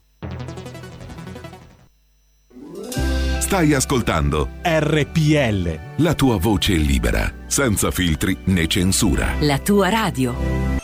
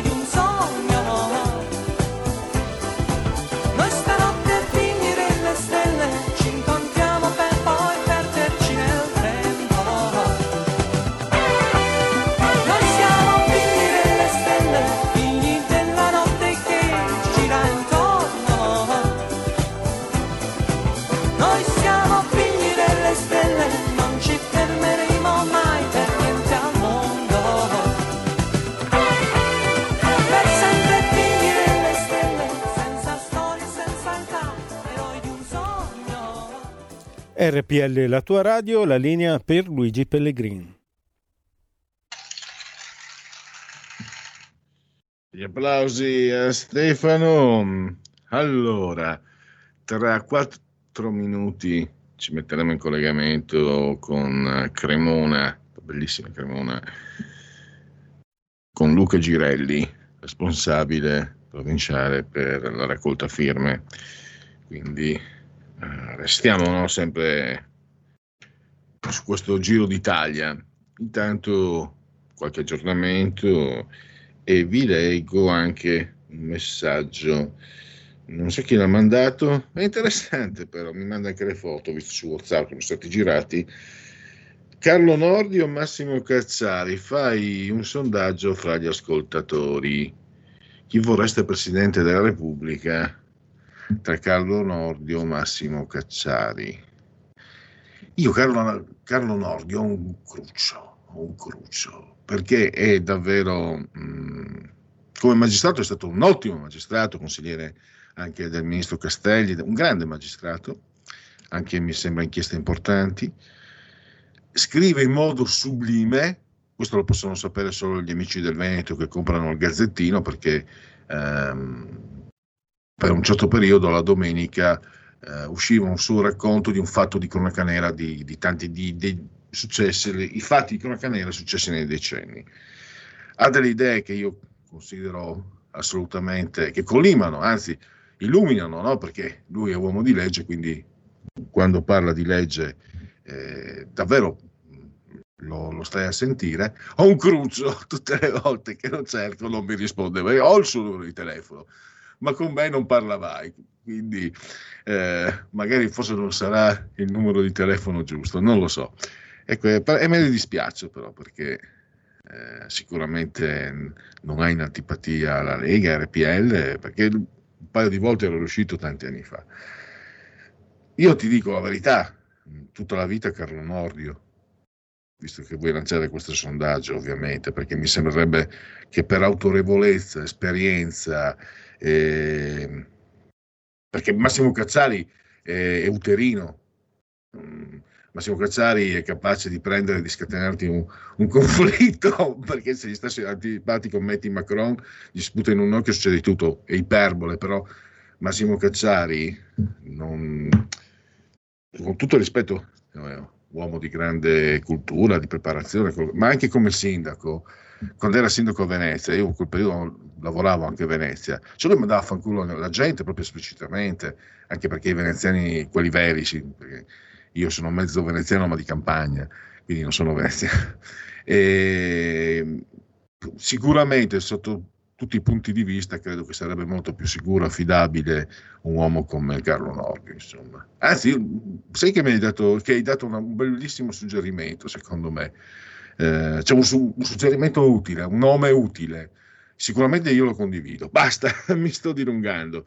Allora, facciamo partire qui il referendum.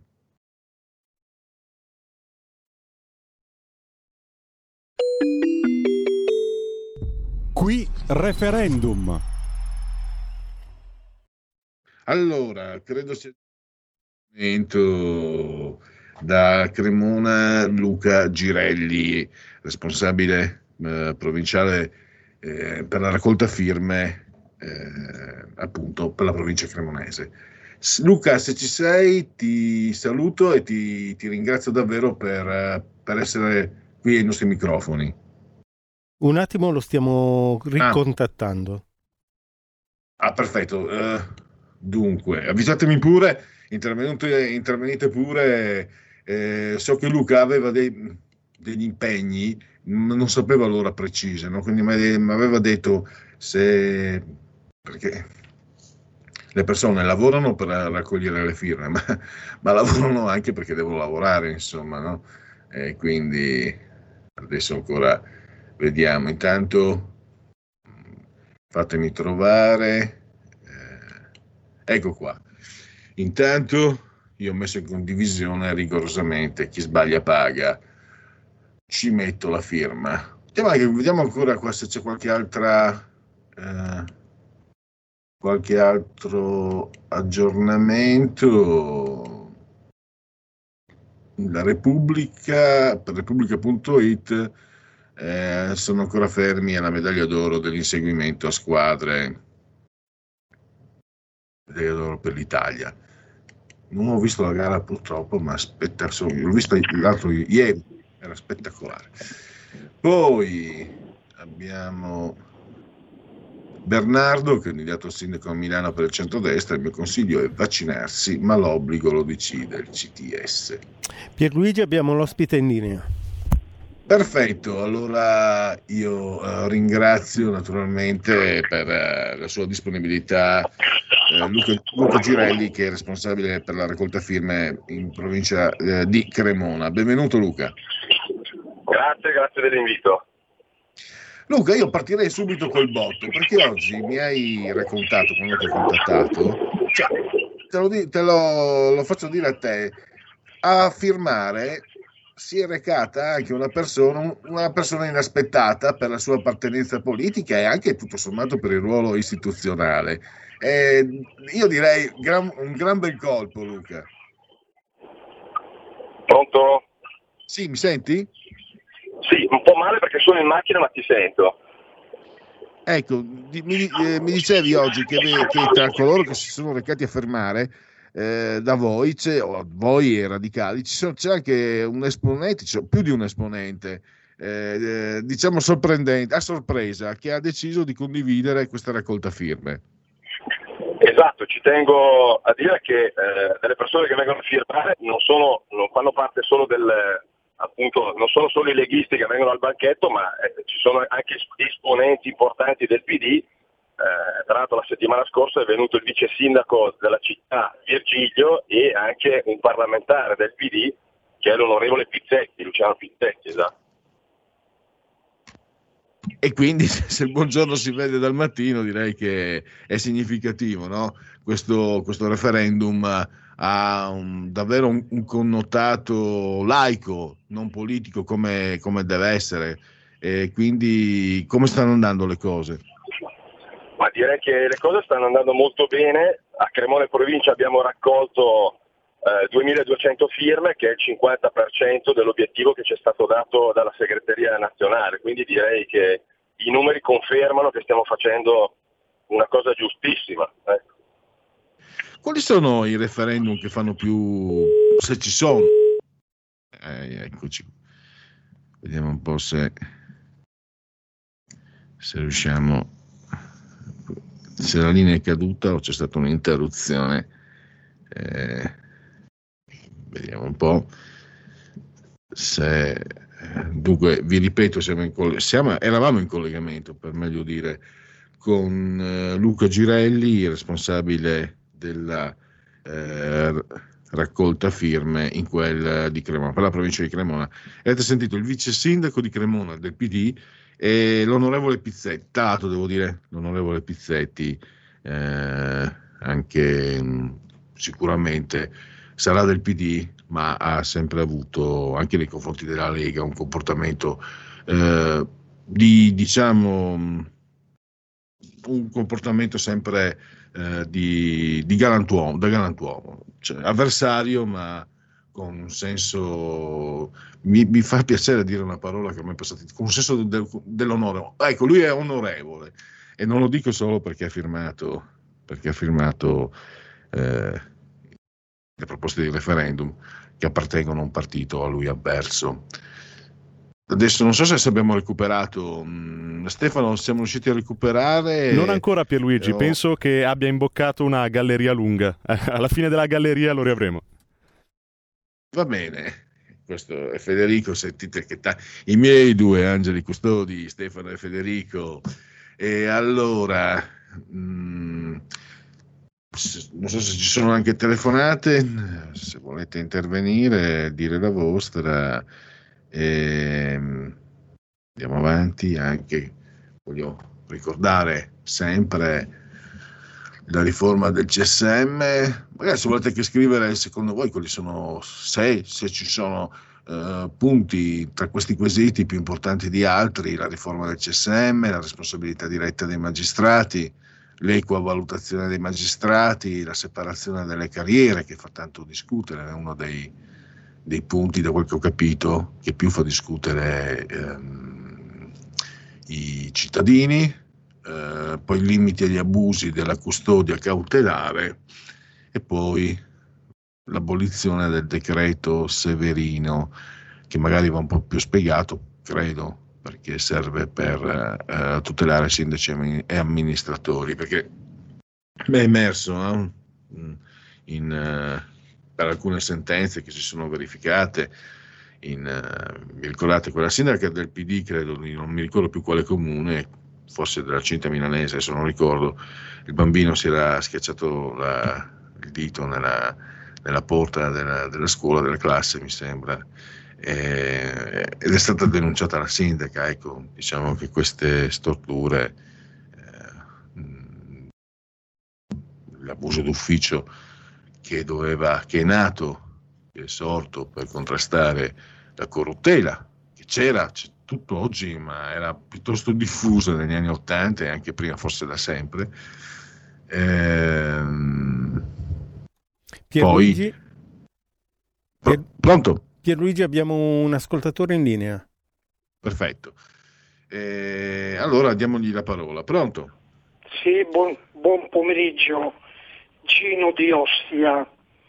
Buongiorno. Mi riferisco ai referendum e premetto che io partecipai già qualche anno fa alla raccolta di firme il- tramite un'amica radicale che poi raccogliemo tante di quelle firme, ma alla fine di quel referendum sempre eh, la maggior parte sulla giustizia non mi ricordo perché non se ne fece più nulla, forse non si raggiunse il quorum, non mi ricordo il motivo.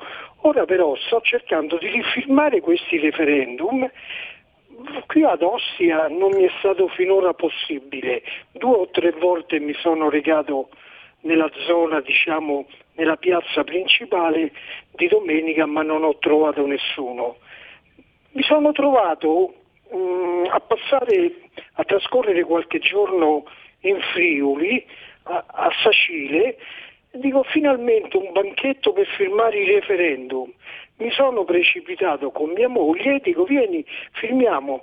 E mio figlio dico, eh, il- l'ha detto dispiaciuto, ha detto guardi se lei non è residente qui nel, se ho capito bene nella regione eh, la firma non, non- non è valida. Ci sono rimasto un po' male come cittadino italiano, mi sembra un po' strano che ci siano queste limitazioni.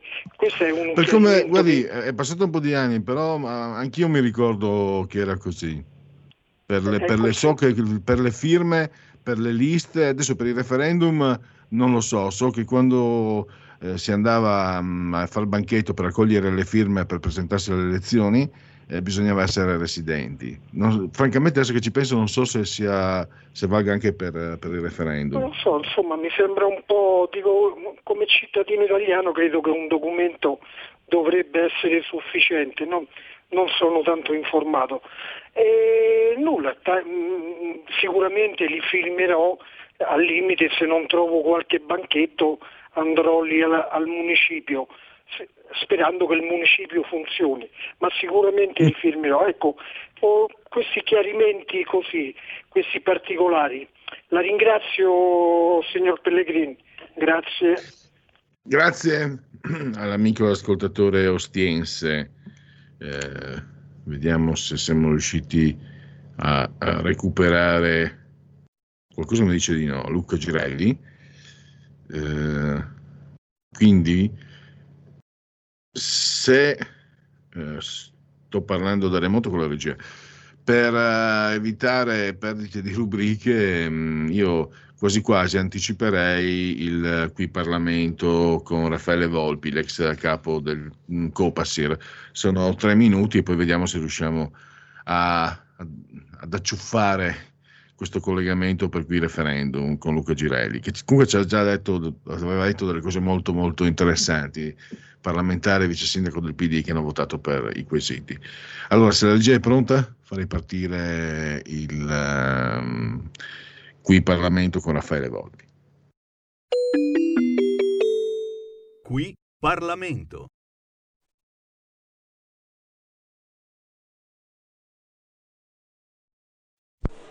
Si usa no, sull'ordine dei lavori.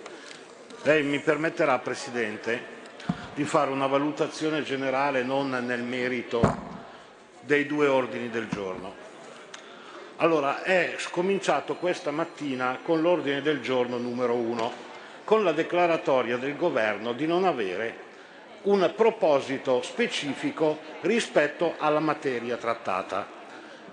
Mi pare di ricordare nel diritto parlamentare che eh, all'origine l'ordine del giorno è una trattazione fiduciaria fra il Governo e il parlamentare presentatore natura che poi si è evoluta con la richiesta dei voti in aula.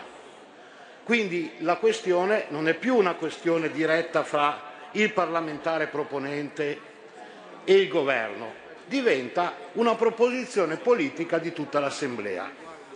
Ora io mi faccio una domanda. Nel momento in cui il governo pone una sua questione positiva o negativa, in due casi negativa come nell'ultimo ordine del giorno, presuppone che il nostro voto diventi un voto di ordine politico, perché non essendo più trattazione fra l'unico parlamentare e il sottosegretario vi è un'espressione dell'Assemblea. Io mi domando e domanderei al Governo con grande curiosità, ma nel momento in cui la proposizione del Governo dovesse andare verso quello che è il contenuto degli ordini del giorno proposti, non potrebbe succedere che qualcuno porrà la sua posizione dicendo che l'Assemblea si è esposta in modo diverso su un'indicazione del Governo? Io credo che queste domande il Governo dovrebbe farsene rispetto a un'indicazione che diventa un'indicazione politica, anche nel momento stesso in cui il Governo, eh, glielo spiego meglio Sisto, te lo spiego meglio se non hai capito, eh? Cioè la mia domanda è molto semplice, qui ci esprimiamo per, ovviamente per quei termini come sono stati definiti questa mattina di lealtà, siamo, nel, siamo in maggioranza. E domani se il governo decide che queste cose proposte vanno bene, cosa succede? Che qualcuno dirà, si alzerà a dire scusi sottosegretario, guardi che l'Assemblea le ha votato contro, ha votato contro questi contenuti su indicazione del governo. Si faccia la domanda e ci dia una risposta. Qui Parlamento. E allora continuiamo sempre a RPL Radio, la vostra voce che sembra RPL ha 800 anni, meditate gente, meditate. Dunque, ancora non riusciamo a metterci in collegamento, comunque ho detto, le cose più importanti le abbiamo sentite, quindi io uh, vado in unplugged con i genetriaci e mh, prego la regia di, nel caso si metta in collegamento con noi, di interrompermi pure in qualsiasi momento se dovesse se dovessimo ricollegarci con Luca Girelli da Cremona. Decimo settimo giorno di Termidoro, mese del calendario repubblicano, il 4 di agosto, mercoledì miarqui. Allora, nel 1978 si parla di sport, di atletica, fu Sara Simeoni a stabilire il record del mondo del salto in alto femminile a Brescia, 2,01 metri. Un cigno, un cigno, una soavità davvero Uh, perché aveva l'avversaria tedesca, Marie Rose Mo- Hackermann, Prell, Moser Prell, non mi ricordo, eh, che era più legnosa, era più potente, ma meno bella a vedersi. Invece eh, Sara Simeoni era veramente uh, una, era molto leggiadra. Poi la tragedia dell'Italicus in provincia di sulla linea Firenze-Bologna, San Benedetto Val di Sampro, eh, un ordigno esplose all'interno di un treno del treno Italicus. Eh, infatti si parla ancora della strage dell'Italicus. Eh, genetriaci Percy Bissi Shelley, poeta, l'amore è uno spirito dentro due corpi. Pellegrino Artusi, da Forlimpopoli, la scienza in cucina e l'arte di mangiar bene. L'Artusi. Tra l'altro pensate che lui eh, è nato lo stesso giorno lui è 1820, invece il passatore è 1824. Sono tutti e due romagnoli, tutti e due nati lo stesso giorno. La sorella di Pellegrino Ortusi venne violentata dalla banda del passatore, che era Stefano Pello, Pelloni, e, e impazzì. Tant'è che poi lui mi sembra si spostò anche da Forlimpopoli, credo. Poi abbiamo Louis Armstrong, il jazz, ha detto, se hai bisogno di chiedere che cos'è il jazz, non lo saprai mai. E secondo me è una frase perfetta. Franco Brusati, regista cinematografico, pane e cioccolato, il padrone sono me. Poi abbiamo un gran commì, Irpino, dal PC, Antonio Maccanico, scomparso nel 2013. La regia un po' pop porno di Gerard Damiano, un genio, eh, poesia pura, sui, le sue vignette, è scomparso due anni fa. Guillermo Mordiglio, sapete quelle, quelle vignette con i personaggi muti, rotondi, a me sono sempre piaciuti. Eh, usava molto, non è una bella espressione, ma un'espressione che crea secondo me confidenza, usava molto sui, sui quaderni, le, le, copertine dei quaderni, eh, eccetera. Laura Biagiotti, stilista. Negli anni 60 ha spiegato le signore usavano la sartoria come lo studio di uno psicologo. Praticamente il papà di Diaboliche dal punto di vista grafico, il grandissimo Sergio Zaniboni, ricordo scomparso nel 2017 Sabina Ciuffini, la valletta dei quiz, rischia tutto, che era nipote di Giannini, quello dell'uomo qualunque. Un ottimo attore, a mio avviso, Billy Bob Thornton, tre nomination, un Oscar, poi un fumettista da tiramolla Zagor, stiamo parlando di Gianni Sedioli, eh, eccolo qua, il Dibba, Alessandro Di Battista. Il viaggio, ha detto, è un investimento in felicità. Il voto 5 Stelle, aggiungo io, è un investimento in infelicità, come abbiamo purtroppo provato sulla nostra pelle. Avete votato 5 Stelle, abbiamo sofferto tutti quanti per colpa del vostro voto. Meditate, gente, meditate. Allora, andiamo verso... No, non è la conclusione perché alle 17.05 la, mm, la trasmissione della rubrica fissa del giovedì, le chiacchiere stanno a zero con Alessio Musella, ve l'ho già detto, parleremo eh, delle piattaforme online per l'arte. Credo che si possa anche dare, che io possa anche dare la linea per l'intervallo ai nostri valorosi, baglienti, credo si dica in spagnolo, in lingua ispanica, registi tecnici. Stai ascoltando RPL. La tua voce libera, senza filtri né censura. La tua radio.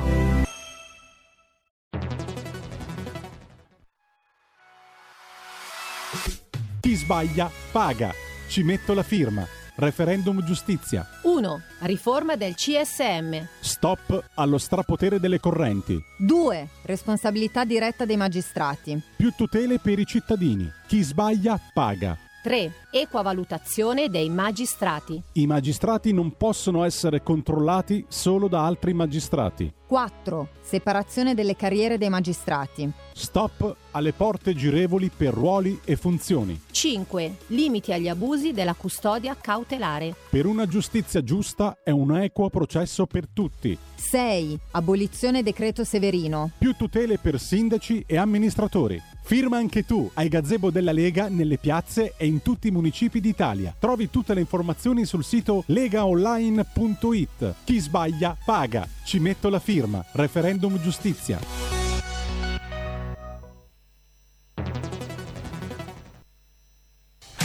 Porta con te ovunque RPL la tua radio. Scarica l'applicazione per smartphone o tablet dal tuo store o dal sito radiorpl.it. Cosa aspetti?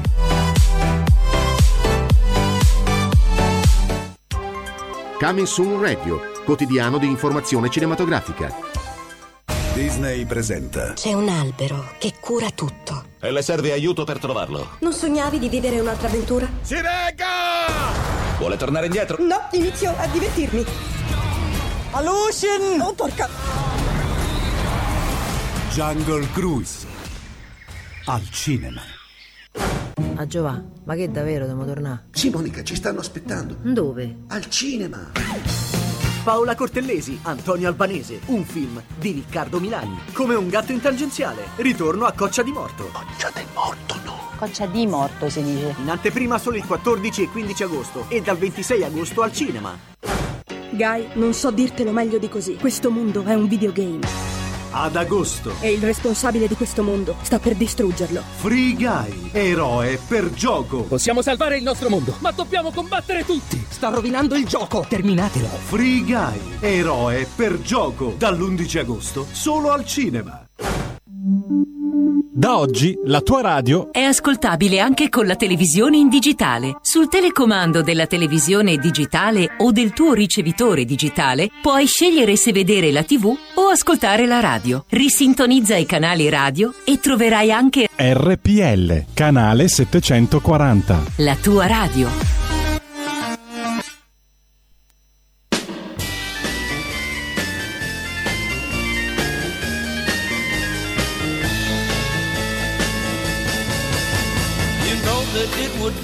Untrue. You know that I would be a liar if I was to say to you, girl, we couldn't get much higher. Come on, baby, light my fire. Come on, baby, light my fire. Try to set the night on fire. The time to hesitate is through. No time to wallow in the mire. Try now, we can only lose. And our love become a funeral pyre. Come on, baby, light my fire. Come on, baby, light my fire. Try to set the night on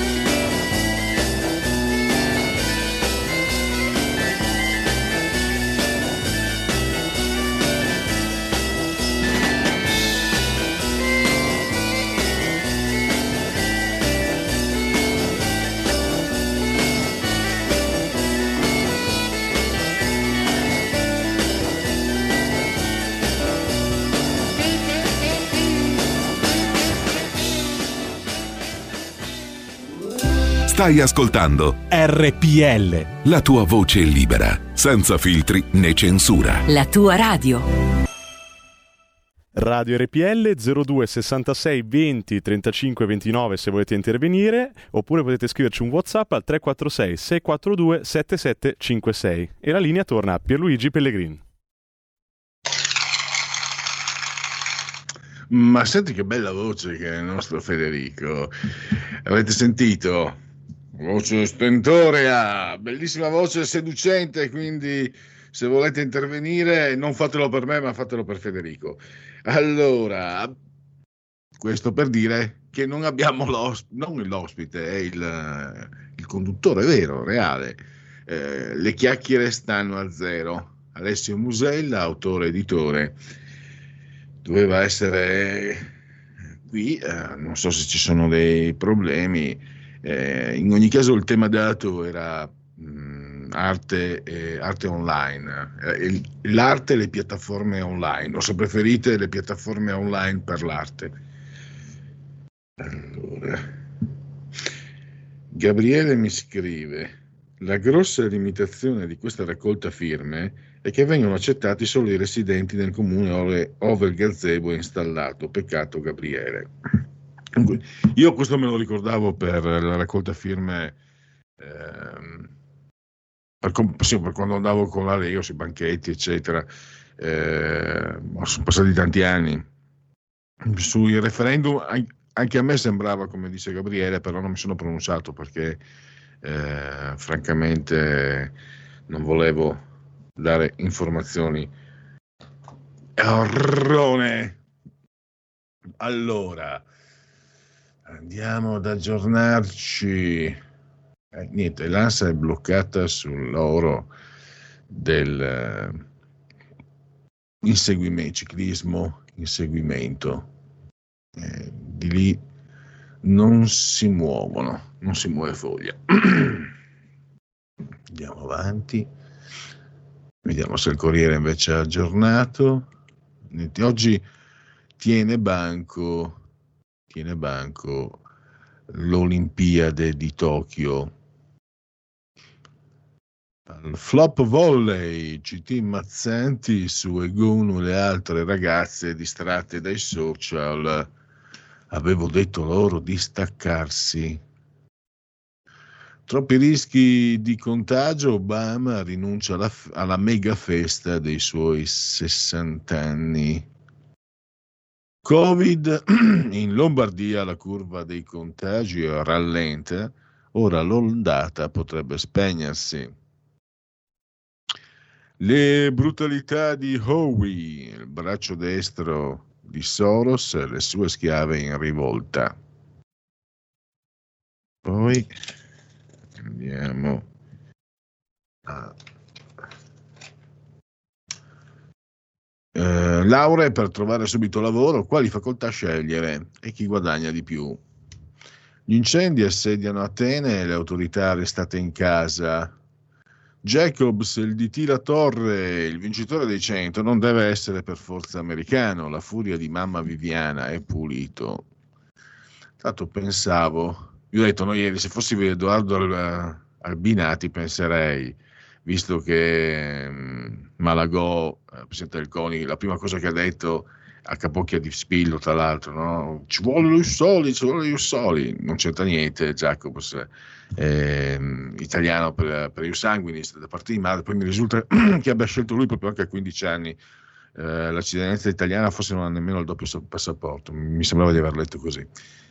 E se fosse Edoardo Albinati, sarei cont- mi dispiacerebbe tantissimo questo ragazzo che è molto simpatico, è veramente eh, bellissimo e bravissimo, simpaticissimo, è molto potente, molto forte, spettacolare da veder, da veder correre. E per, ecco, per Malagò, se io fossi Edoardo Albinati, mi augurerei che, lo- che scoprissero il, il doping, la faccenda del doping, per vedere la faccia di Malagò. E invece, giornalisticamente, come dicevo ieri, penso che mh, quelli che adesso avanzano dei sospetti dovevano farlo prima, ma non su Jacobs, sulla, sulla questione che un'Olimpiade che arriva dopo una pandemia, anzi quasi nel pieno di una pandemia, potrebbe, lo hanno scritto, adesso scrivono che le, marghe- le, eh, maglie dell'antidoping si sono allargate, lo dovevi dire prima, perché parli adesso? Una, un'ipotesi che mi è venuta, che ho fatto tra me e me, è che per gli americani è stato uno shock, perché loro sono abituati a vedere gli immigrati vincere con, eh, sintetizzo, gli immigrati, cioè eh, popoli di tutto il mondo vanno negli Stati Uniti, diventano americani, statunitensi, diventano forti e vincenti.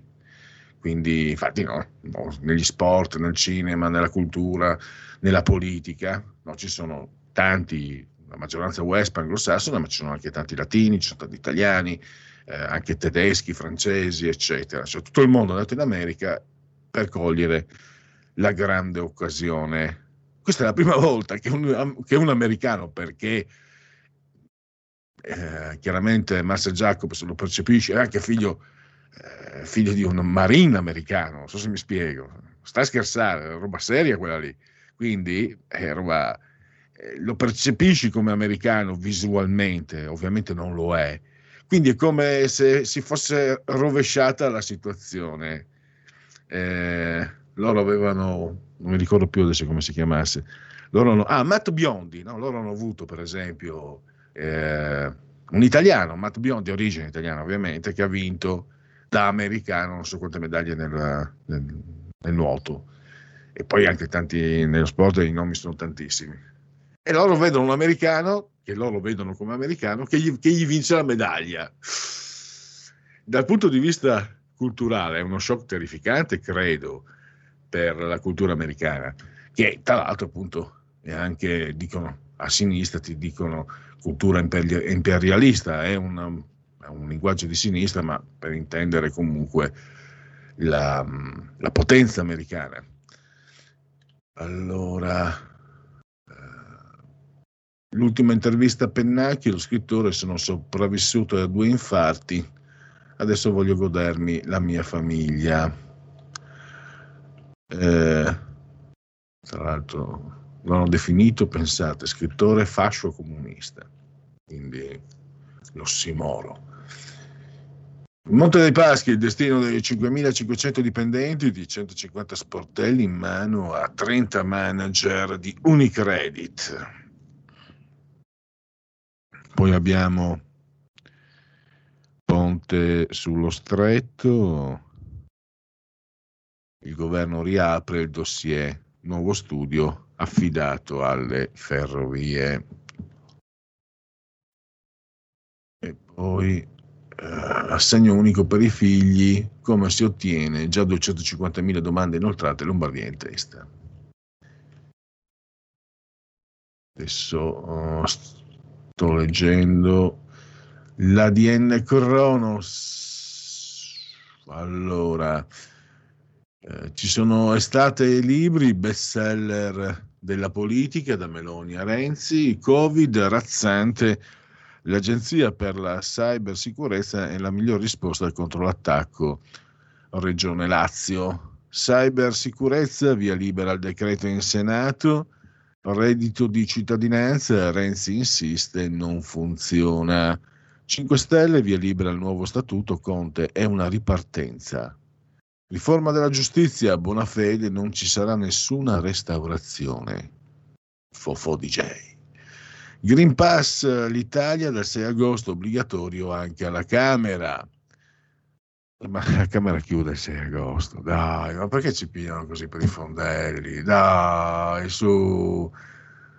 Giustizia, ok, della Camera alla riforma eh, 5 Stelle, fonti, quorum molto vicino per voto sul nuovo statuto. E poi abbiamo DDL Zan, testo in aula al Senato dopo la pausa estiva.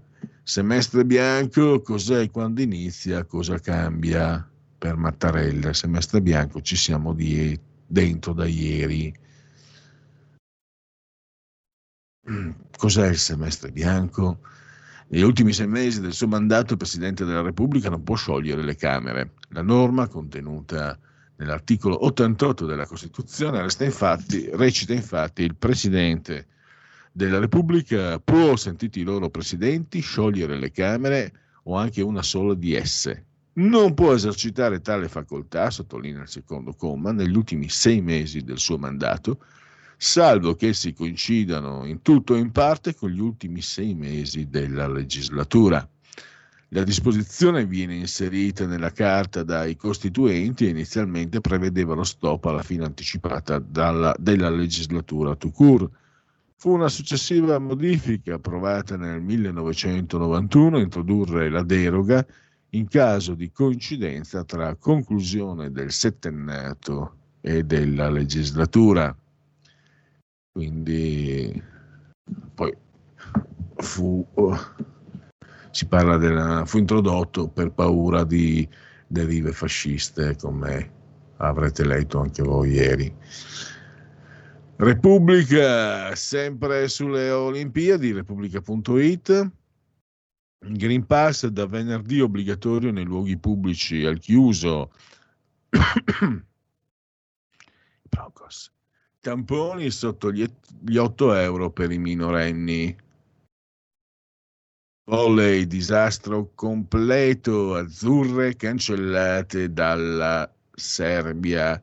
Il CT Mazzanti accusa le ragazze, avevo detto, di staccarsi dai social.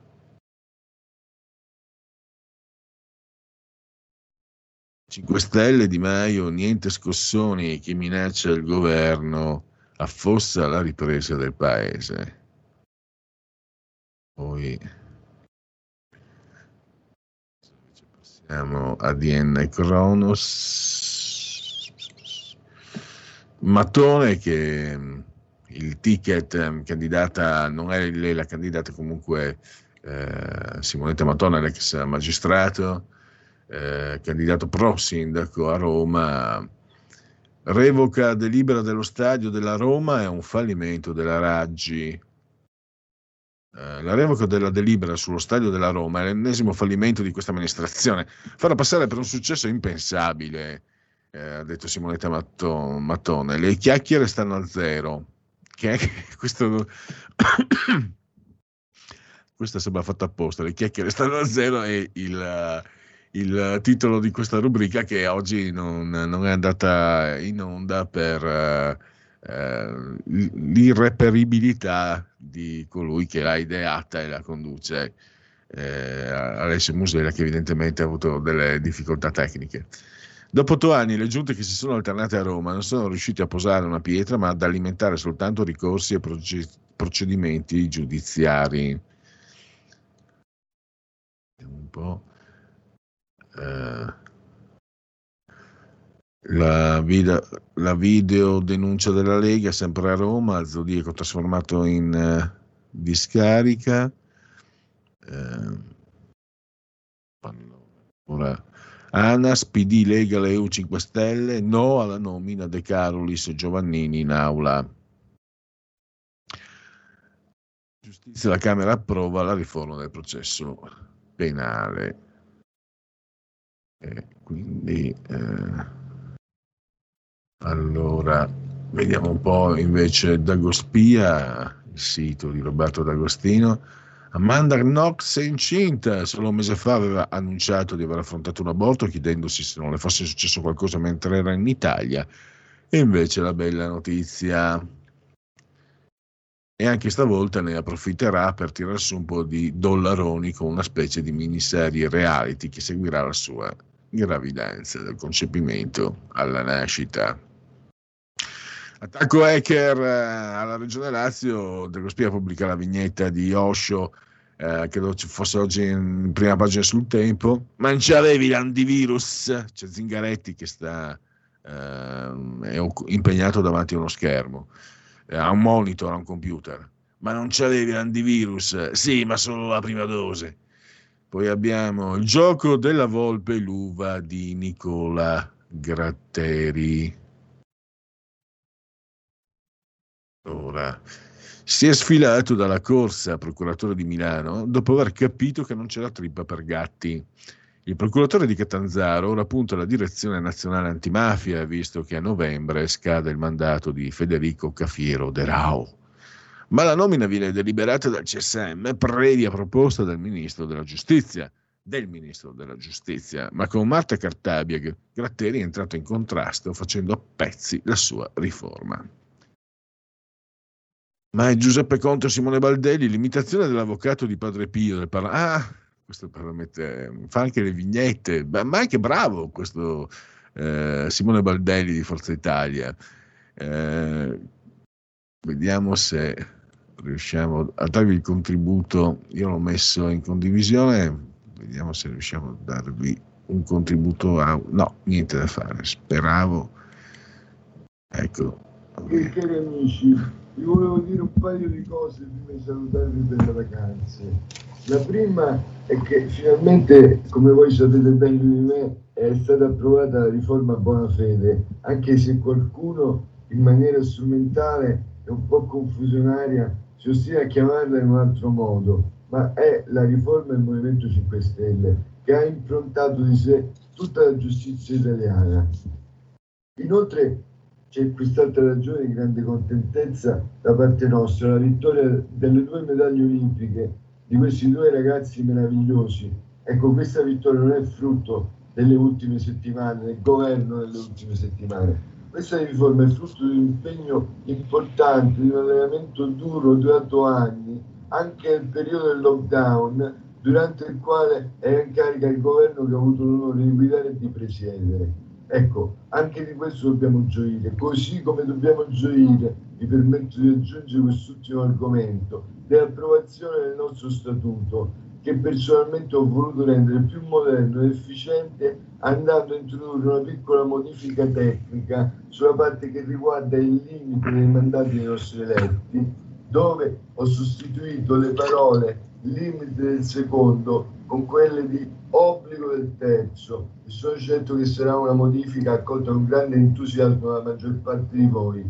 Ecco, nel comunicarvi queste brevi notizie voglio formularvi i miei più cari auguri di buone vacanze, la consapevolezza che qualcuno di voi rimarrà lontano per fortuna dai propri impegni istituzionali per qualche settimana. E nella certezza che molti di voi vadino nelle località turistiche più belle del nostro paese. E però anche questo va detto, dobbiamo dircelo e il rischio c'è che tornano a settembre in Parlamento. Ecco ragazzi, mi raccomando, in bocca al lupo, forza e coraggio, perché il Movimento 5 Stelle ha di fronte a sé un grande futuro, ma anche un po' di grande passato. Ecco, da Dago Spia, questa era l'imitazione davvero professionale quasi di Simone Baldelli, che è un parlamentare di Forza Italia, che ha imitato Giuseppe Conte, magistralmente direi, Giuseppe Conte. Poi il DDL Zang era talmente tanto una battaglia prioritaria che l'hanno rinviato a ottobre. Eriksen tenta anche la risurrezione calcistica il calciatore della Benamata, la, il danese riacchiappato per i capelli dopo un malore durante l'Europeo è arrivato a Milano per fare le visite cardiologiche.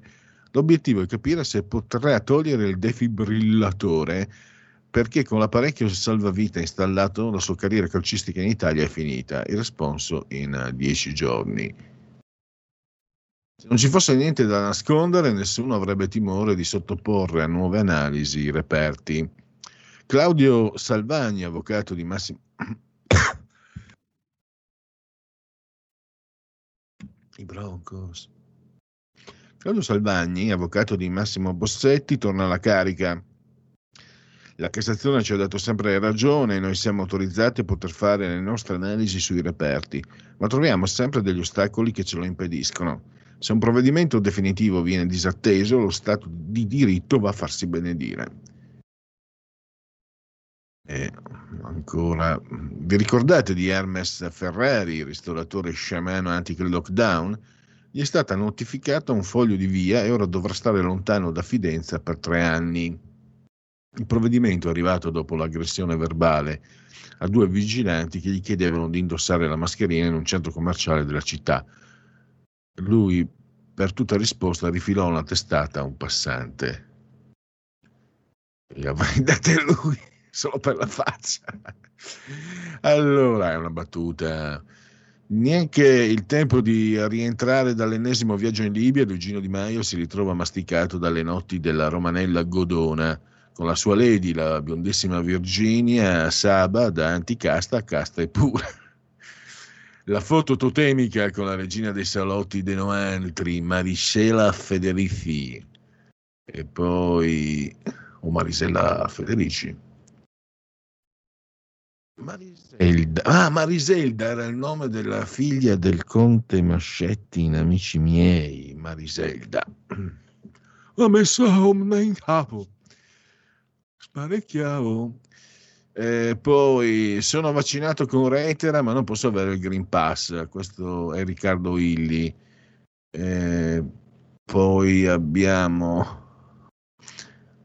Uh, ora li vogliono pur far sposare in, co- in, contemporanea. In pieno stile romanzo nazionale popolare, Malagò sogna un matrimonio doppio per gli ori Marcel Jacobs e Jimbo Tamberi. Nicole, compagna di Jacobs, perché no? Sarebbe super. Offerte della TV? Ballando con le stelle mi piace un sacco. Chiara, fidanzata di Tamberi, né barba, metà né capelli tinti, lo preferisco al naturale. Alle nostre nozze il rivale Barshim sarà l'invitato d'onore. Che The Gossip, eh, in attesa di un nuovo weekend, la Boschi e Berruti si amano a distanza, l'ultima spiaggia di Conte, terzo figlio in arrivo per Francesca Sarcina, la sua giovanissima compagna al sesto mese di gravidanza, Bocci e Chiatti, nessuna crisi. Nella Roma di mezza estate si mormora che il Deus ex machina della festa sorpresa che Salvini ha organizzato per la fidanzata Francesca Verdini sia eh, beh, a noi del gossip non ce ne puoi portare di meno. Allora, chiudiamo. Scusateci eh, se non siamo riusciti a mantenere fede alla nostra scaletta, le chiacchiere stanno a zero, per oggi non, è, eh, non si è disputato. Allora, eh, ringrazio come sempre Federico e Stefano Assisi saldamente sull'altura di comando in regia tecnica. Ringrazio assolutamente voi per aver scelto anche oggi RPL. Guardatelo, è già lì, è già lì, anche se non lo vedo, lo vedo. Marco Castelli, area di servizio. Grandissimo Marco. Buon proseguimento a tutti. Avete ascoltato il punto politico.